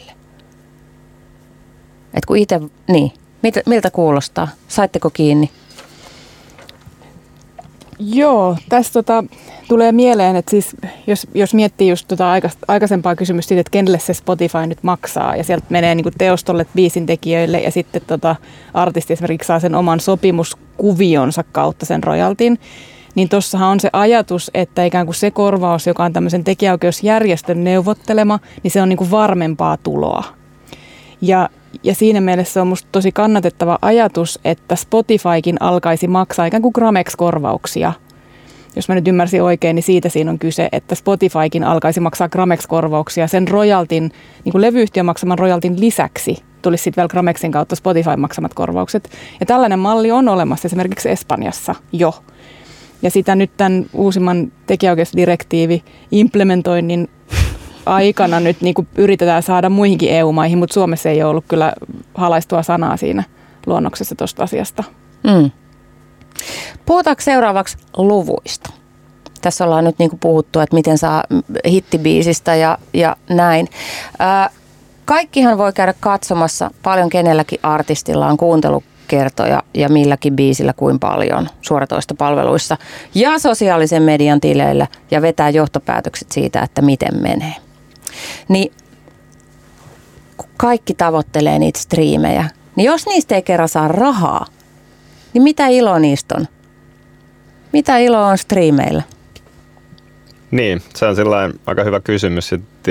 Tietyllä tavalla, kun vaikka artistien kanssa keskustelee just siitä, siitä niin kuin ehkä nykyajan kaiken mitattavuudesta, niin en mä ihmettele yhtään, että se saattaa olla ahdistavaa tai että se, se tuottaa aika paljon niin kuin sellaista niin kuin ylimääräistä vaivaa, koska just se, että jos tietyllä tavalla kaikki, niin kuin mitä sä taiteellisesti teet, on mitattavissa suoraan lukumääräisesti, niin se on aika karua, koska ei se, se ei kuitenkaan kerro sit loppujen lopuksi ne itse striimimäärät hirveästi siitä, että mitä niin kuin miten, miten vaikka ne ihmiset reagoi siihen musiikkiin tai miten ne niin kuin kuluttaa sitä ylipäätään. Että niin kuin tuossakin aikaisemmin kuultiin, niin on hyvin erilaisia tapoja kuluttaa vaikka streamin palveluissa musiikkia. No mutta tämähän on ihan supermielenkiintoista. Tatu, mistä sitten streamin määrä sun mielestä kertoo? No siis se kertoo käytännössä, no siis suoraan sanottuna ei oikeastaan mistään. Siis siinä mielessä, että se kertoo vaan siitä, se on yksi hetki ajassa, mitä se on se niin kuin striimimäärä. Mä enemmän ehkä katsoisin, jos pitäisi niin kuin sanoa, että miten, miten niin kuin mikä olisi, jos itse olisi artisti, niin mikä olisi ehkä järkevintä, olisi se, että sä katsot pitkältä ajalta sen, että kuinka hyvin – jos sä haluat miettiä, että kuinka hyvin biisit toimii, niin sillä on enemmän merkitystä, että kuinka kauan ne esimerkiksi, jos haluaa tuijottaa listasijoja, kuinka kauan ne on listoilla. Kuinka kauan tietyllä tavalla ihmiset puhuu niistä, kuinka, niin kuin minkälaisen huomioarvon ne tuottaa. Se on mun mielestä paljon tärkeämpää kuin se yksi, niin kuin yksi arvo, mikä on striimi. Tämä on ihan tota, tosi mahtavaa ja se, että sä sanoit, että ei se oikeastaan kerro, mistä, kerro oikeastaan mistään ja sitten kun itse puhuu artistien kanssa, niin tosi moni katsoo niitä lukuja, on ne sitten striimauslukuja tai on ne sitten Instagram-laikkeja ja se on heille suora mittari – siitä, että kuinka arvokas olen ihmisenä tai kuinka arvokas olen taiteilijana tai kuinka hyvä ole, olen. Ja se niin kuin kytkeytyy suoraan itsetuntoon ja etenkin ammatilliseen itsetuntoon ja, ja taiteelliseen itsetuntoon. Mites Anssi koet tämän? Seuraatko lukuja ja miten ne vaikuttaa suhun? Tota, tässä on niin kuin mulla tapahtunut semmoinen jännä henkilökohtainen kehitys, koska mä oon tommonen virallinen tilastofriikki. Mä tykkään hirveästi tilastoida asioita ja lukemista ja on aikaisemmin esimerkiksi Spotify lukemia niin kuin tuijottanut sille silmämuna kovana. Mutta äh, jotenkin on tässä tapahtunut nyt semmoinen, mä kutsuisin sitä niin kuin itse eheytymiseksi, tämmöinen prosessi itsessä, nyt esimerkiksi nyt alkoi vain elämää tänä syksynä, missä olen mukana tällä kaudella ja mikä tarkoitti sitä, että multa tulee nyt kerran viikossa uusi julkaisu, uusi vain elämää biisi. Niin mä tein semmoisen henkilökohtaisen päätöksen, että mä en halua edes tietää, mitä ne on striimannut ja ihan aidosti mä en tiedä. Mä en ole käynyt katsomassa kertaakaan. Miksi sä teit tämän päätöksen? Se jotenkin vie sen mun mielestä sen fokuksen ihan väärään paikkaan niin kuin sivuun siitä olennaisesta. Et Eli mikä on olennainen? Olennainen on, jos nyt vaikka mietitään tätä vain elämää juttua, niin olennainen oli se, että, että se oli valtavan ihana kokemus, joka jotenkin kasvatti mua ihmisenä ja artistina. Mä sain siitä ihan hirveästi irti ja ihan silleen parhaimpia kokemuksia uralla oli taas olla mukana siinä ohjelmassa. Niin nyt kun se alkoi sitten tänä syksynä telkkarissa, niin jotenkin semmoinen ajatus, että, että mä rupean nyt niin kun menen sinne spottariin sitten katsomaan, että okei, miten nämä mun biisit striimas. No, miten sitten niinku ton Jukka-pojan biisi striimas, miten niinku Abreun biisi striimas. Kenestä meistä tykätään eniten. Niin, niin siitä tulee heti tämä kilpailuasetelma. Ja mä päätin, että mä en hyväksy, että tässä on kilpailuasetelmaa, koska sitä ei ollut tippaakaan siellä ohjelman kuvauksissa siellä talossa, että siinä sen niin muodostui semmoinen äärimmäisen hieno toisia tukeva ilmapiiri, että siinä ei ollut lainkaan semmoista, että okei, toi veti niin kuin aika kova vedo, että se nyt päi, pä, päihitti tänään meikäläisen. Niin mitä mä muistan, että silloin ekalla kerralla, kun mä olin mukana neloskaudella, niin oli vähän tätä niin kuin mulla itselläni semmoista ajatusta, että, että, että, vähän mä muistan, että mä soitin sieltä leiriltä silloin jossain vaiheessa himaakin, että, että nämä niin kuin muut jyrää meikäläisen tähän. Tota, mä häviin. niin mä, mä häviin tämän pelin. Niin mä jotenkin nyt kieltäydyin pelaamasta, vaan jotenkin keskityin siihen, siihen hetkessä olemiseen ja siihen juttuun, mikä meillä siellä oli. Ja niin kuin esimerkiksi toinen juttu, mitä olen kieltäytynyt seuraamasta, on esimerkiksi vain, vain elämää viralliset Facebook-sivut Twitterin poistin itseltäni kokonaan, se meni niin kuin luiskaista, yes, seuraan niin muutenkaan. Mutta nämä niin kuin vain elämää viralliset Facebook-päivitykset, että aina kun se ohjelma on, tulee telkkarista, niin nehän reaaliajassa aina päivittää se, että heti kun artisti on esittänyt se esityksensä, niin sinne tulee se klippi siitä livevedosta ja sitten ihmiset kommentoi siihen alle. Ja sekin oli, mä muistan silloin neloskaudelta, että aina päivän päätteeksi sitten meni sinne ja rupesi laskeskelemaan, okei, okay, että tosta tykättiin noin paljon ja tota on jaettu noin paljon ja sitten mä sijoituin tässä jaksossa näköjään neljänneksi. Niin tavallaan toi, toi, toi ajatus, niin mä en ole kertaakaan käynyt katsomassa, että mitä mun biiseistä kerrotaan tai kommentoidaan tai että mitä muista artisteista, että miten mä suhteudun jotenkin niihin. Mä oon autuaan tietämätön Mahtavaa. ollut nyt kaikessa ja se on ollut musta ihanaa. Ihanaa. Sä oot autuaan tietämätön ja eheytynyt tai ainakin vähintään eheytymässä ja toivottavasti sä et enää lähekkä sinne niin silmämuna kovana lukujen kyttäämisen tielle. Mutta jos saisit, jo, sinä, silloin kun sä seurasit lukuja, niin mitä se teki sun, sun vaikka psyykkeelle? Ja sun luovuudelle? Tota, en mä usko, että se nyt niihin sinänsä vaikutti. Että se oli mulle myös vähän semmoinen niin mysteeri, että mitä mä tässä seuraan. Ja ihan mitä tuossa niin puhuttiin niin. hetki sitten, että, että kun se on niin älytön tavallaan se, että, että Spotifyssa vaikka se Suomen top 50-lista, mitä kaikki seuraa, että kun se päivittyy kerran vuorokaudessa. Että aikaisemmin seurattiin jotain sinkkulistaa tai, tai radiolistoja tai tämmöisiä, mitkä päivittyy kerran viikossa. Ja nyt se on silleen, että että et on biisejä, jotka saattaa heilahtaa just että ne debytoi suoraan siellä top kolmosessa ja sitten ne putoo sieltä aika nopeasti pois. Ja mä oon itsekin miettinyt just tota, että, että kun on niin paljon erilaisia mittareita, millä artistina tässä voi jotenkin puntaroida sitä omaa menestystään ja suosiotaan. Et, et, kyllähän toikin nyt jostain kertoo jotain, noin Spotify-listaukset. Mä en ole koskaan ollut artisti, joka hirveästi juhlisi siellä Spotifyssa. Mä jotenkin perinteisesti en striimaa kauhean hyvin. Se oma yleisö ehkä ei ole siellä levymyynti oli aikanaan sille aika selkeä mittari, koska siihen ihmisten oikeasti piti sijoittaa rahaansa ostaakseen sen tuotteen, niin sehän kertoi hirveän paljon.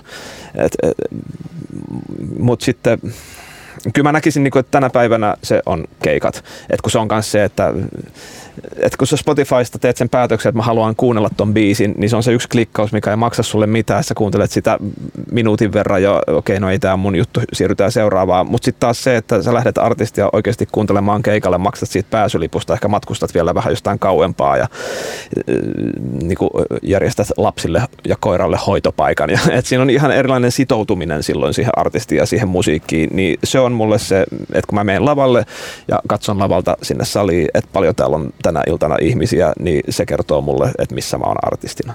Yes. Mites Lotta-Liina, sä teet paljon töitä artistien ja muusikkojen kanssa. Miten sinä näet sun työssä, että, että striimilukemat vaikuttaa heihin? Joo, vaikuttaa, mutta sitä ennen mä haluan sanoa Anssi, kiitos, että menit siihen vain elämäohjelmaan, koska sulla on ollut niin huikeita esityksiä ja tarinoita, no. mitä olet siellä jakanut. Ole hyvä. kiitos, kiitos sydämestäni, kiitos. Tota, ensinnäkin mä muistan, mä joskus jossain oli, sanoin, että, että striimeillä ei artistit tee rahaa, niin sitten yksi hyvin menestynyt artisti jossain Emma Gaala jatkoilla sitten tuli mulle sanomaan, että Lotta, kyllä siellä voi tehdä rahaa. Ja, ja sitten se muistutti mua siitä, että totta kai tänä päivänä, kun tämä tuotantoprosessi on helpommin artistin käsissä, niin meillä on ei pelkästään niitä perinteisiä levytyssopimuksia, missä artisti ikään kuin saa sen jonkun parikymmentä pinnaa, mutta sitten on myös näitä master-diilimalleja ja JV-diilimalleja, missä artisti on myös tuotantoprosessissa mukana ja sitä kautta saa isomman osuuden sit myös siitä sisään tulevasta rahasta. Et sitä kautta sillä on merkitystä myös monelle artistille, mutta sitten jos mä mietin vaikka aloittelevaa artistia, niin kyllä sillä varmasti on niin kuin erityisesti levyyhtiössä katsotaan niitä striimimääriä, että kun mulla on asiakkaina myös kirjailijoita, niin mun mielestä yksi musiikkibisneksen ja kirjabisneksen isoin ero on se, että kirja, kirjan kustannussopimus tehdään aina yhdestä kirjasta kerrallaan. Että sulla on yhden kirjan käsikirjoitus ja siitä sovitaan sitten niin kuin myyntiehdot ja julkaisuehdot. Mutta levytyssopimus tehdään aina niin kuin vähintään kolmesta albumista, tai se voi olla vaikka niin kuin kolmesta kymmenestä single-biisistä, niin kun levyyhtiö miettii, että kannattaako tähän artistiin nyt jatkossa enää satsata, että käytetäänkö me se optiomme siihen seuraavaan albumiin tai seuraavaan viiden singlen single-pakettiin, niin kyllä varmasti niillä striimimäärillä on siinä kohdassa merkitystä, koska sitten taas levyyhtiölle sieltä tuloutuu ihan merkittävää rahaa. Ja sitten tietysti se niin kuin se iso kuva, että kun artistin tulot kertyy Grameksista ja teostosta ja keikoista ja rojaltina, niin kyllähän se iso striimimäärä voi sitten kertoa siitä, että löytyykö keikoille tulijoita esimerkiksi? Tai pääseekö jonnekin Suomi-popin soittolistalle? Siinä on ehkä just se, siis en, en niin kuin missään nimessä väheksy sitä, siis niin kuin sanoit, niin, niin, niin totta kai striimeillä on rahallinen merkitys. Mutta ehkä jos mietitään niin kuin artistiuraa ja sitä tietyllä tavalla, että missä, kuinka paljon niitä kannattaa seurata, niin se kysymys on ehkä yleensä se, mitä niin kuin kaiken datan kanssa, että mitä sä teet sillä tiedolla. Että niin kuin Anssi sanoi, jos se on vaan sitä, että sä seuraat ja se ei johda mihinkään niin kuin toimintaa, niin silloin se on käytännössä hukattua aikaa vaan koko ajan.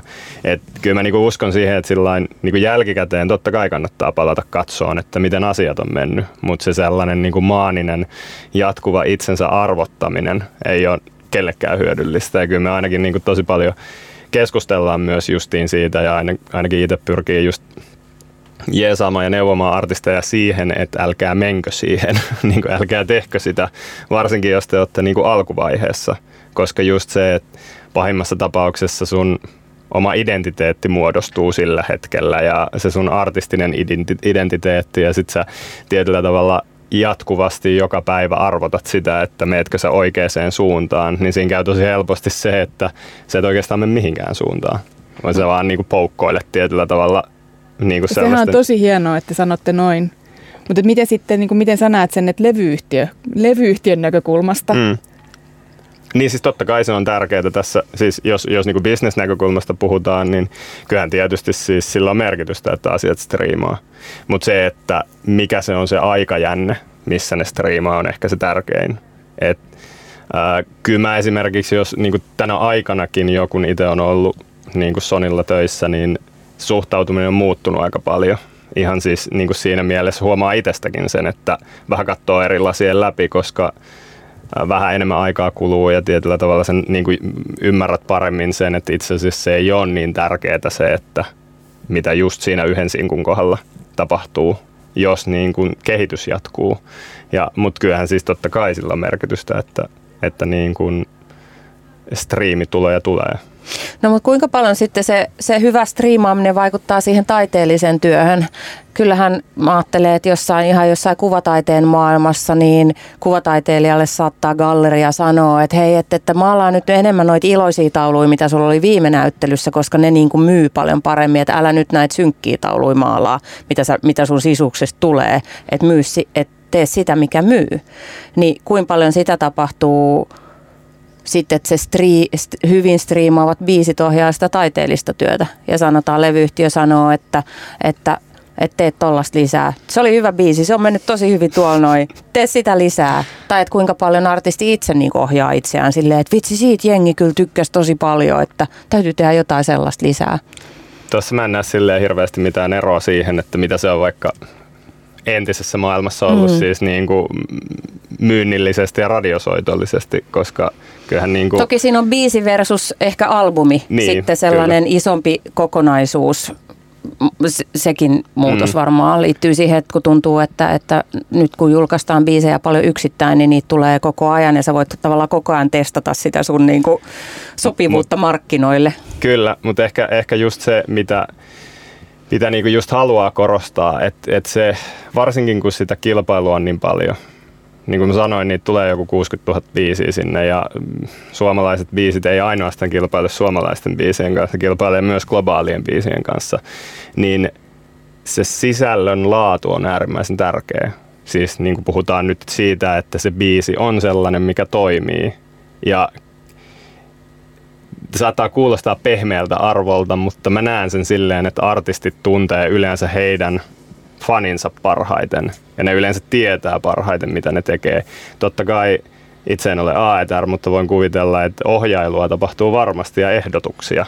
Mutta se sitten tietyllä tavalla, että kuinka artisti toteuttaa sitä omaa visiota, niin se on ehkä se kysymys. Ja te, joo, ja tässä tullaan just sellaiseen tosi kiinnostavaan ristiriitaan, mikä mun mielestä musiikkialalla on, että jos ajatellaan artistin näkökulmasta, niin kuin Anssikin sanoi, että suurin osa artistin tuloista tulee keikkailun kautta, mutta kuitenkin voisi sanoa varmaan näin, että suurin osa promootiosta tehdään levyyhtiöissä, jolloin ne ikään kuin ruokkii toisiaan. Ja sitten mä oon ollut siitä jossain kohtaa tosi huolissani, kun, kun oli tottunut siihen, että levytyssopimukset on tällaisia albumidiilejä. Että tehdään niin albumi kerrallaan kokonaisuuksia. Ja sitten alkoi tulla näitä tällaisia sinkkudiilejä, että tehdään niin vi, viisi single-biisiä ja sitten niille ei ole minkäänlaista aikataulua, että missä aikataulussa niitä pitäisi julkaista. Ja jos ajatellaan, että artisti haluaisi päästä keikoille, esittää uusia biisejä, ylipäätään esiintymään yleisölle, ja sitten jos aletaan niinku rakentaa sitä artistia sinkku kerrallaan, niin siinä voi jo kestää aika kauan ennen kuin niinku on albumille niinku keikan verran esitettävää.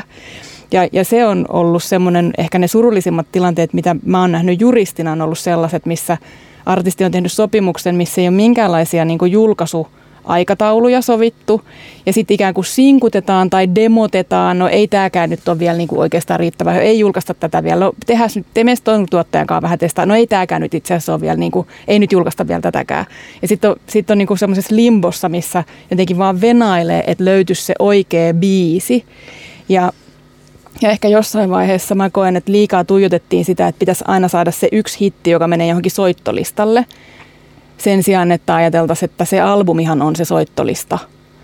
Et, et tietyllä tavalla ne unohdettiin niin kuin ne B-puolet jossain kohtaa, että pitää vaan, et haluttiin vaan pistää niin kuin hittiä ulos, jotka menee sitten soittolistoille, mitä ihmiset kuuntelee. Mutta nyt onneksi mä huomaan, että taas albumidiilejä tehdään niin kuin uusienkin artistien kanssa, jolloin sieltä ikään kuin tulee se artistin soittolista sinne Spotifyhin luontevasti ja se artistin ura niin kuin rakentuu niitä keikkoja kohti joku isommalla repertuarilla?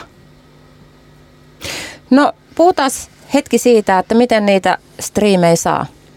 Miten Tatu esimerkiksi kun äh, julkaistaan uusi biisi, niin miten sen näkyvyyteen panostetaan? Mä nyt varmaan ihan hirveän detaljitasolle kannata mennä tässä, että mitä, mi, mit, mitkä ne keinot on. Kerro mutta kaikki siis, sun salaisuudet. mutta siis, tota, äh, ky, siis kyllä se niin todella paljon on. Totta kai siis tehdään promootiota ihan niin kuin aina on tehty.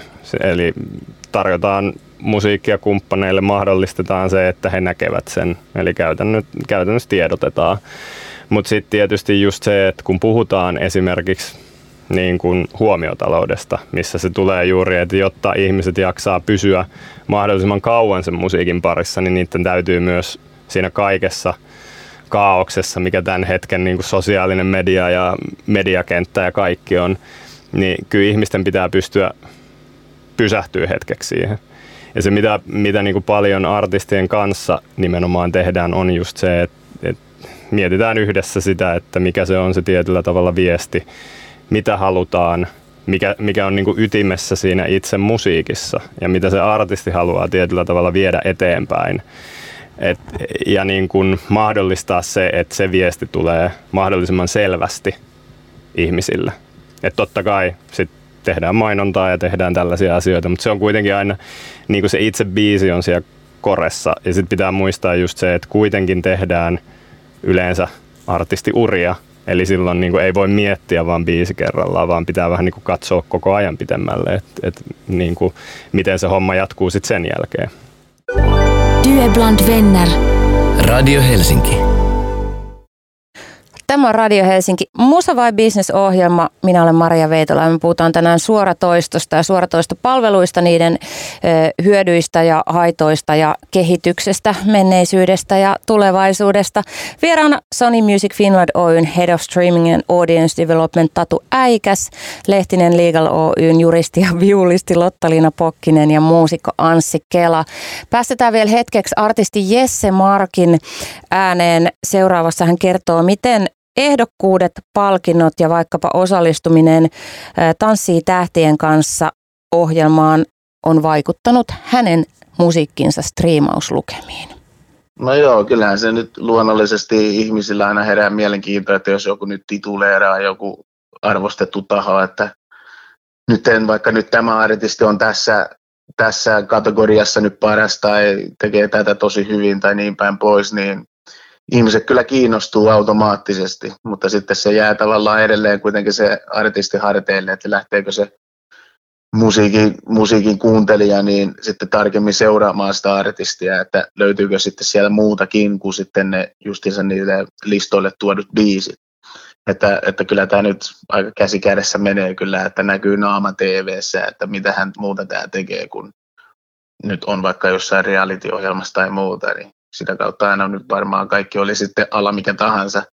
Miten ne on päätynyt sinne TVC, niin vähän ruvetaan googlettelemaan ja selvittelee, että mikä tämä on. Jos on esimerkiksi sanonut jotain mielenkiintoistakin jossain haastattelussa, että ja haastattelukin kaikki tämmöiset näin, niin voi tuoda lisää striimejä. Se vaan riippuu sitten, että mikä on ollut se media tai kanava, missä nyt on tullut niin kuin tunnetuksi sille kuuntelijalle tai kuka nyt sitä katsoo, mitäkään mediaa. Mutta ja, Vaikuttaa, vaikuttaa radikaalisti. Näin siis Jesse Markin, joka sanoo, että TV-esiintymiset, palkinnot ja ehdokkuudet ja sen sellaiset huomiot vaikuttaa striimauslukemiin, mutta kuitenkin loppuviimeeksi asiat jää artistin harteille.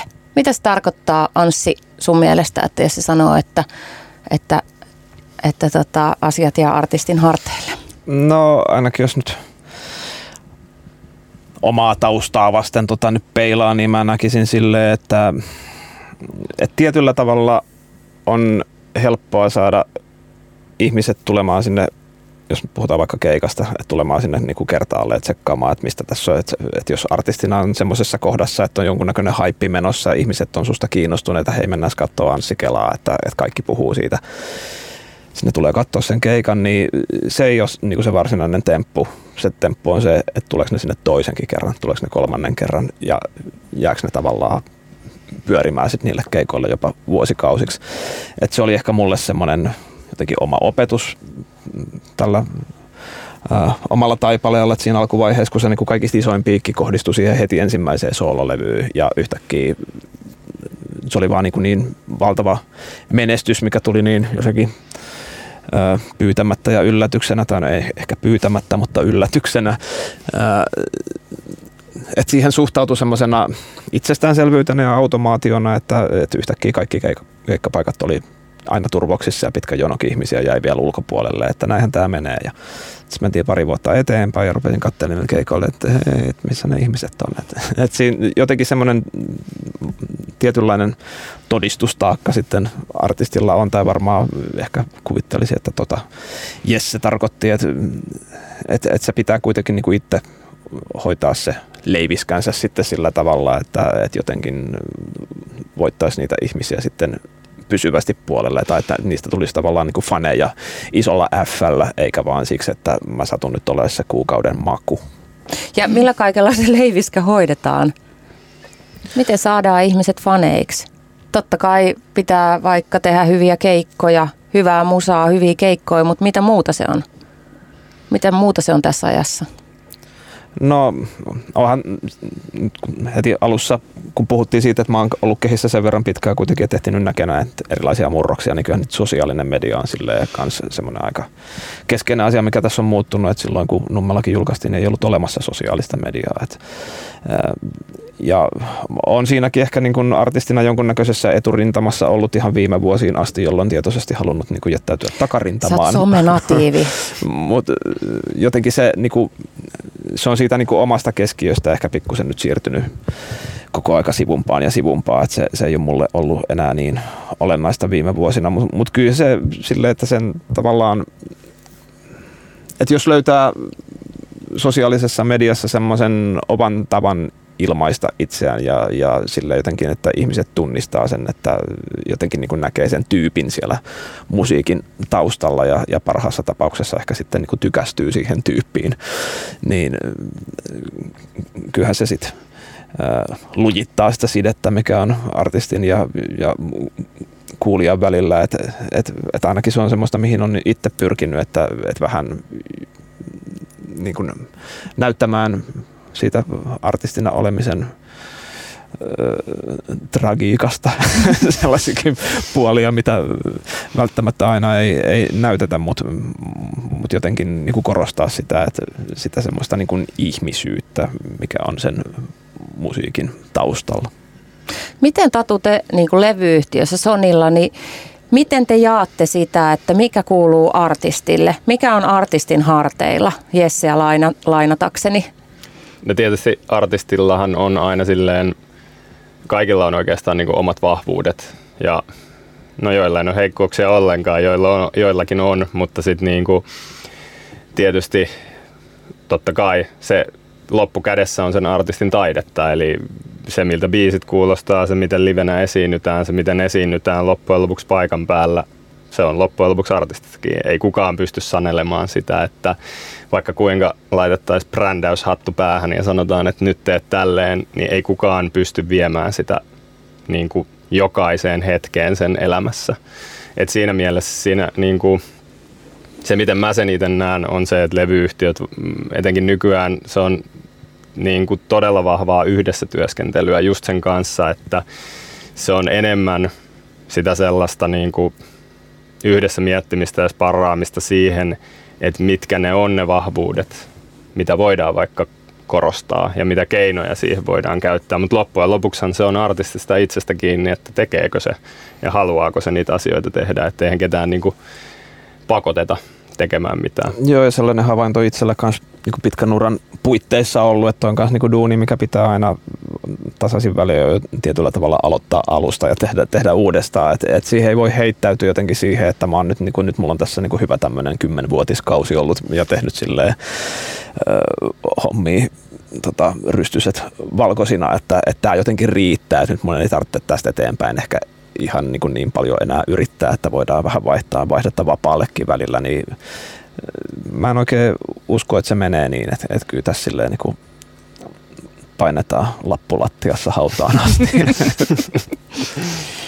No mä, joo, mä jotenkin mietin, tota, niin kuin, kun mä katson tätä musiikkibisnes niiden sopimusten kautta ja yritän sieltä miettiä, että miten se olisi niin kuin artistille mahdollisimman oikeudenmukaista ja jotenkin reilua se työn tekeminen ja sitten se asioiden niin tuloutuminen hänelle, niin artistihan kantaa harteillaan aika isoa porukkaa tietyllä tavalla. Että ilman artisteja ei olisi levyyhtiöitä, eikä olisi niin biisintekijäartistit syöttää kustannusyhtiöille ja, ja radiokanavat myy mainoksia, kun siellä ihmiset pysyy kanavalla ja kuuntelee niitä hyviä biisejä. Et siinä on niin kuin hirveästi kaikkea. Ja, ja kyllä mä näkisin, että tässä 2000-luvulla tosi hyvä puoli on se, että kun noi tuotanto – ikään kuin se tuotantokoneisto on niin kuin tullut artistia lähemmäksi ja somen kautta markkinointi on artistia tullut niin kuin ikään kuin artistillekin mahdollista, niin se tekee hirveästi uusia vaihtoehtoja siihen, että miten sitä omaa bisnestään voi rakentaa ja miten sen oman uran voi rakentaa. Ja tietyllä tavalla levyyhtiöt joutuu ehkä vähän niin kuin todistamaan sen olemassaolonsa tarkoituksen sille artistille niin kuin eri tavalla, koska artistilla on vaihtoehtoja. Voi tehdä omakustanteen vaikka ja, ja hoitaa se koko markkinoinnin itse. Mutta edelleen esimerkiksi se, että kuka kuuluu radiossa, niin kyllä siellä on aika syvät, syvälle maahan kaivettuna ne niin verkostot tuonne isoihin levyyhtiöihin. Että et omakustainen artistilla voi olla tosi paljon vaikeampi, vaikka kuinka näkyisi somessa, niin päästä niin kuin muualle kuin Radio Helsinkiin soimaan. Ja, tota, ja nämä on musta nämä on musta tosi kiinnostavia kysymyksiä, että, että mikä sitten se on se kuitenkin se ikään kuin puoli ja toisin niin kuin se vastuu sen toisen hyvinvoinnista. Et se on tosi hienoa kuulla, että esimerkiksi Sonilla just kiinnitetään huomioon tähän niin kuin artistin jaksamiseen ja älä tuijota striimauslukuja. Ja mäkin olen alkanut sitten niin kuin ollaan alettu miettiä, niin kuin, että levytyssopimuksia voidaan kirjata vaikka, että levyyhtiö osallistuu vaikka niin johonkin laulutuntikuluihin tai voice massageen. Mutta silti kyllä mä olin vähän järkyttynyt, kun tämä koronapandemia alkoi, että miten pitkään levyyhtiöillä meni ennen kuin he otti yhteyttä artisteihinsa, että hei mitä kuuluu, miten menee. Et siinä kuitenkin sitten jotenkin se, että kun se ei ole työsuhde, se ei ole semmoinen, että ne artistit olisi ikään kuin palkkalistoilla, niin siinä ei sitten kuitenkaan ehkä ollut semmoista, niin kuin, että, että noiden hyvinvointi olisi jotenkin niin kuin meidän vastuulla. Niin kyllä mä ymmärrän on tietysti niin kuin pandemia-aikana koko business meni aika silleen, niin kuin, tai mullistu siinä mielessä, että siinä on paljon asioita, mitä, mitä ihmiset tietysti niin kuin pyrki prosessoimaan siinä, mutta kyllä tietysti niin kuin, mun on vaikea esimerkiksi sanoa, missä vaiheessa meiltä on oltu artisteihin yhteydessä, mutta toivon, että mahdollisimman aikaisessa vaiheessa, koska mm.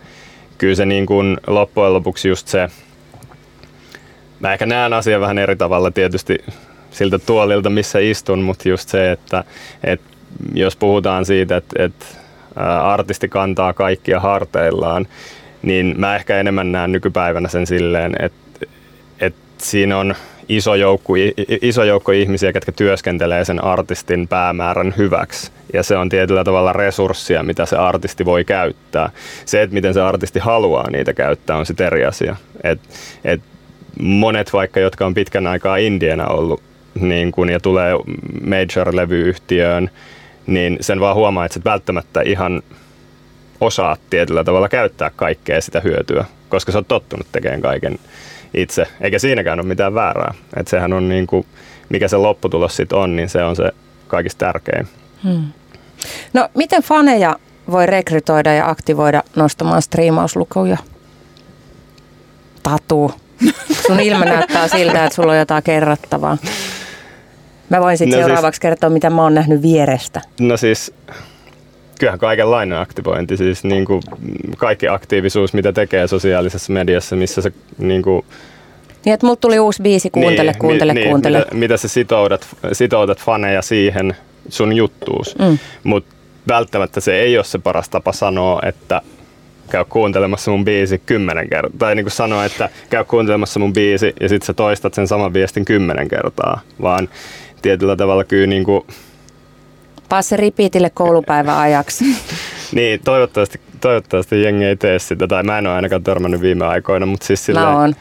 Mut se ei sinänsä niin kuin auta pidemmässä juoksussa mitään. Et se on ehkä se niin kuin kysymys just siinä, että se ei, että jos esimerkiksi näitä on, mä muistan mikä artisti se oli, joka pyysi, tai joku bändi, joka pyysi tota, striimaamaan yön yli heidän niin kuin levyään, niin tietyllä tavalla se, että mikä hyöty siitä sit loppujen lopuksi on sen jälkeen, että sä saat ihmiset tekemään sen X määrän aikaa varmasti sen, mutta sitten mä ehkä niinku ajattelen sen just silleen, että, että on tietty määrä sellaisia pyyntöjä, mitä sä voit pyytää siltä yhteisöltä, kuka on sun ympärillä.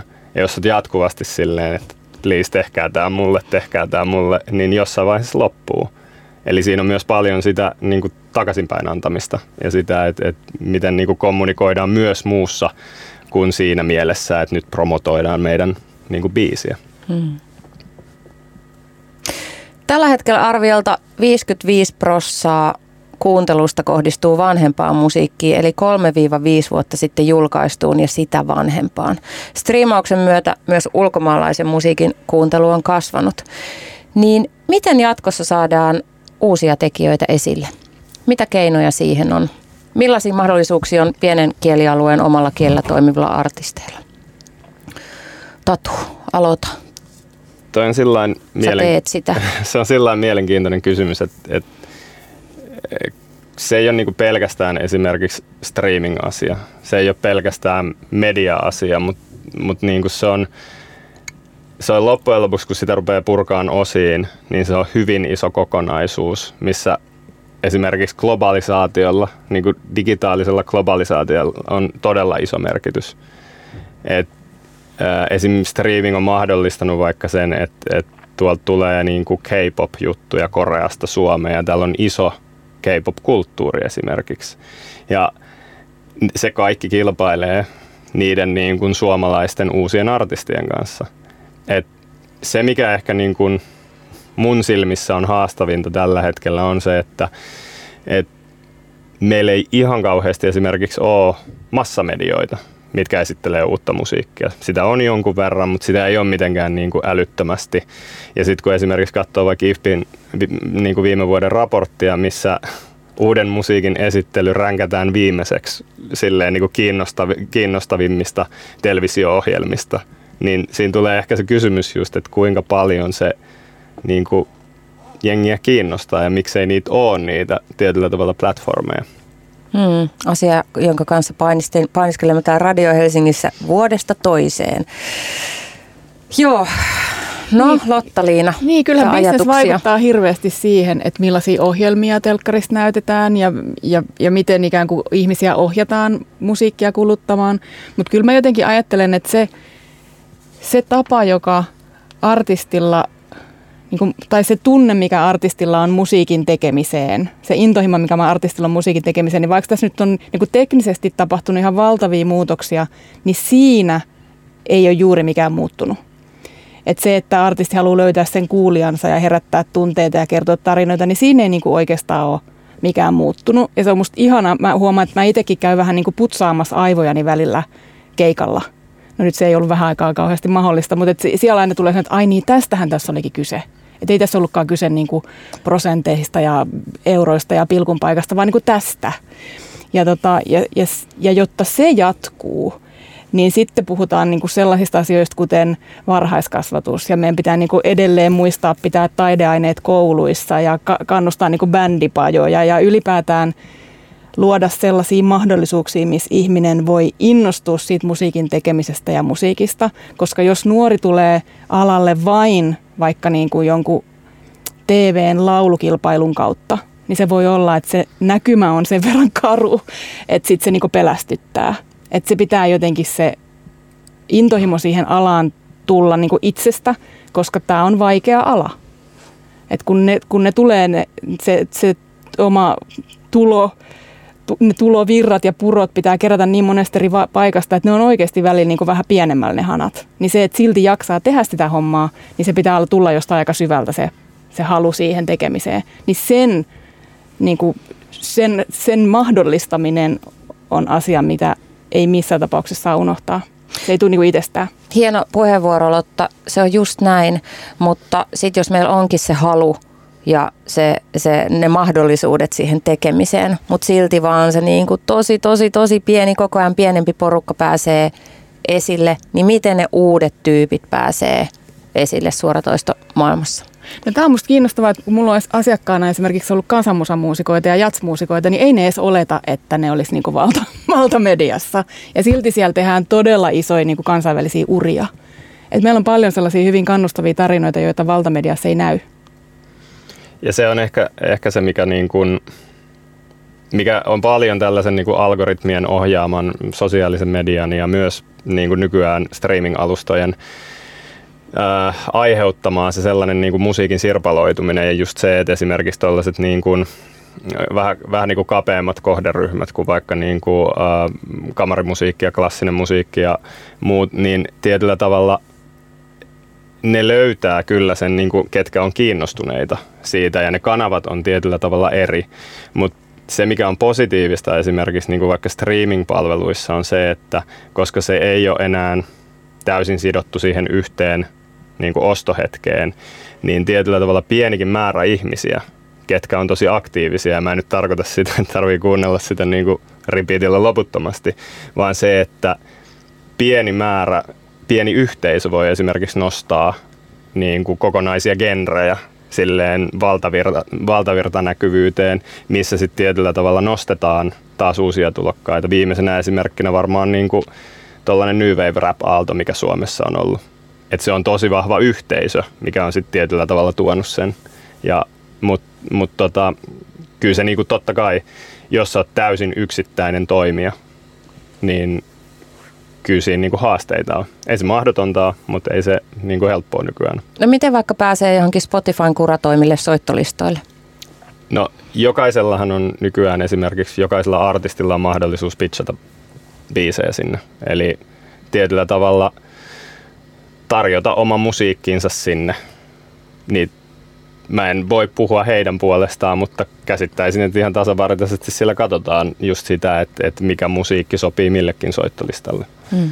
Et, et tietyllä tavalla siinä ei ehkä ole sellaista, tai mä en koe, että siinä on sellaista niin kuin jonkinlaista tiettyä kaistaa, millä sinne voi mennä. Mutta eikö tullut jossain kohtaa semmoinen tieto, että sen voisi ikään kuin ostaa sen ei, ei pitäisi olla mahdollista. Ainakin jos kysyt, niin kuin, jos kysyt keltä tahansa streaming-alustan tuota, no, työ, työ, työskentelijältä, niin ei varmasti.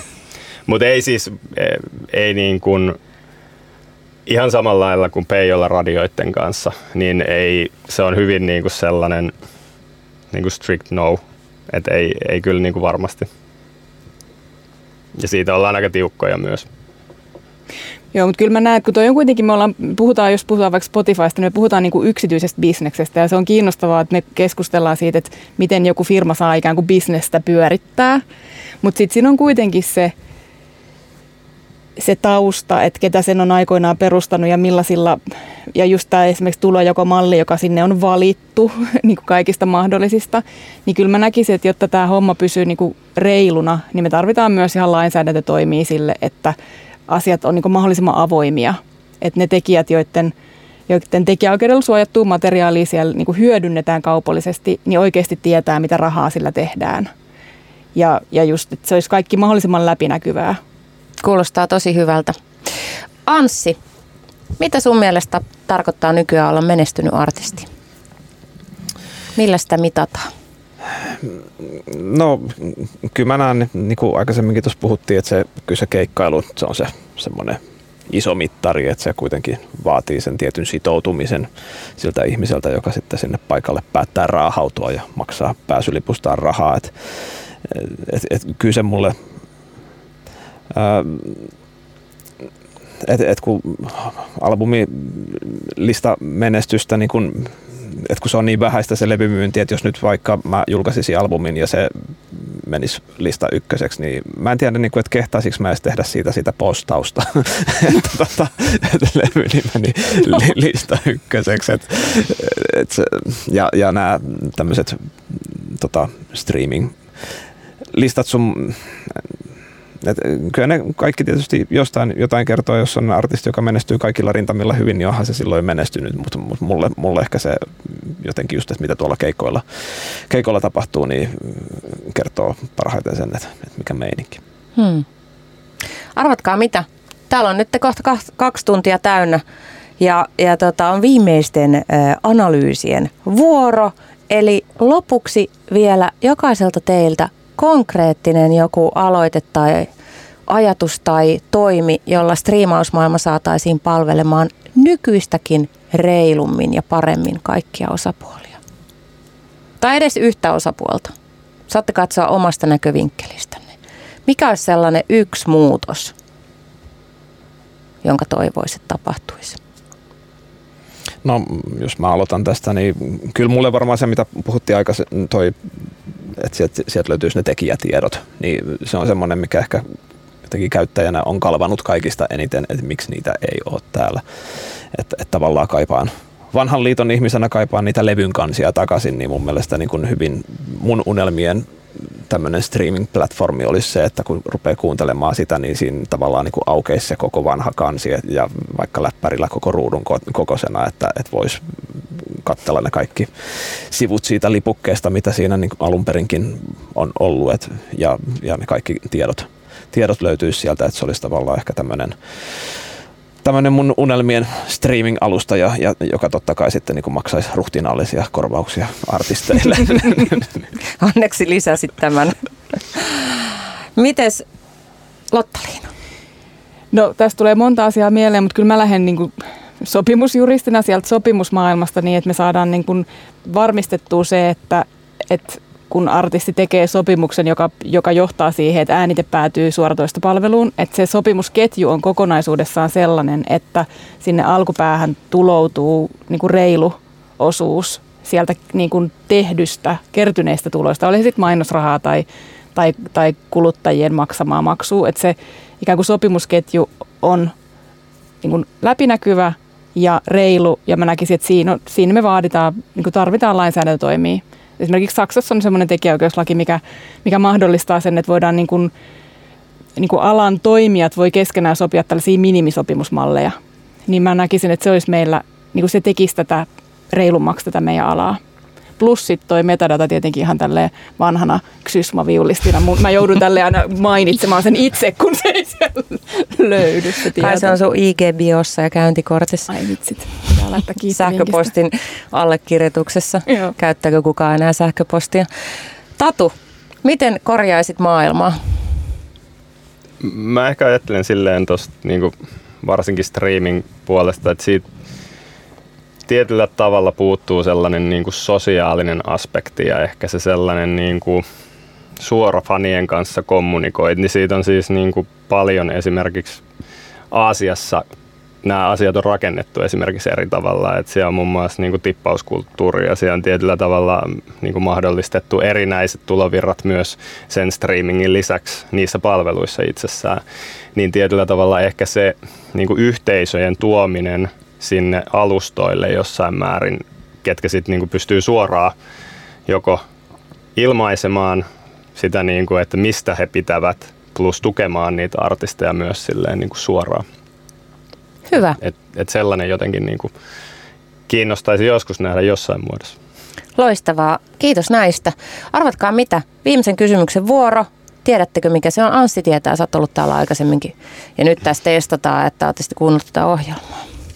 Olette ehkä valmistaudunut tähän. Ohjelman nimi on Musa vai Business ja minä kysynkin teiltä Musa vai Business.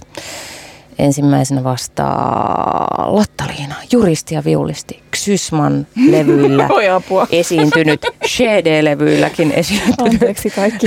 Tota, Lehtinen Legal Oyn juristi Lotta-Liina Pokkinen. Mm.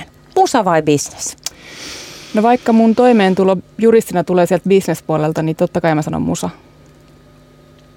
Selvä. Yksi musalle. Sony Music Finland Oyn, nyt mä sanon vielä kerran tämän, Head of Streaming and Audience Development, Tatu Äikäs. Musa vai business? Kyllä mäkin sanon, musiikki tulee ennen bisnestä. Musiikki business. Kaksi musalle. Anssi, Kuinka monta ihmistä tähän on vastannut sen bisneksen? on, on useampi. Valitettavasti kyllä vähemmistö. Mä yritän koko ajan kohottaa tätä, Joo, koska mä täällä ei olisi kukaan ilman sitä bisnestä. Mutta eikö vastakkainasettelun aika ole ohi? Niin kyllä. Niin, mä ja just nämä ei ole mitkään ääripäät, nämä mikä musa vai niinku- business. kombo noista, niin kuin musiikki vai, vai mu- Musa. musnes. Mus, niin. tota, vastaan. Eikö se ole jompikumpi vaan? Kuule. Ää, no joo, kyllähän mä silleen niin kuin musatyyppi on henkeen ja vereen. Kolme musalle. Business en niinkään.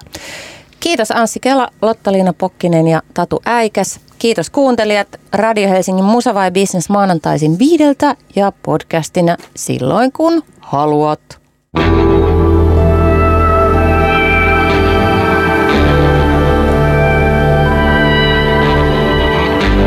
Olet merkittävien yksityishenkilöiden seurassa. Tämä on Radio Helsinki.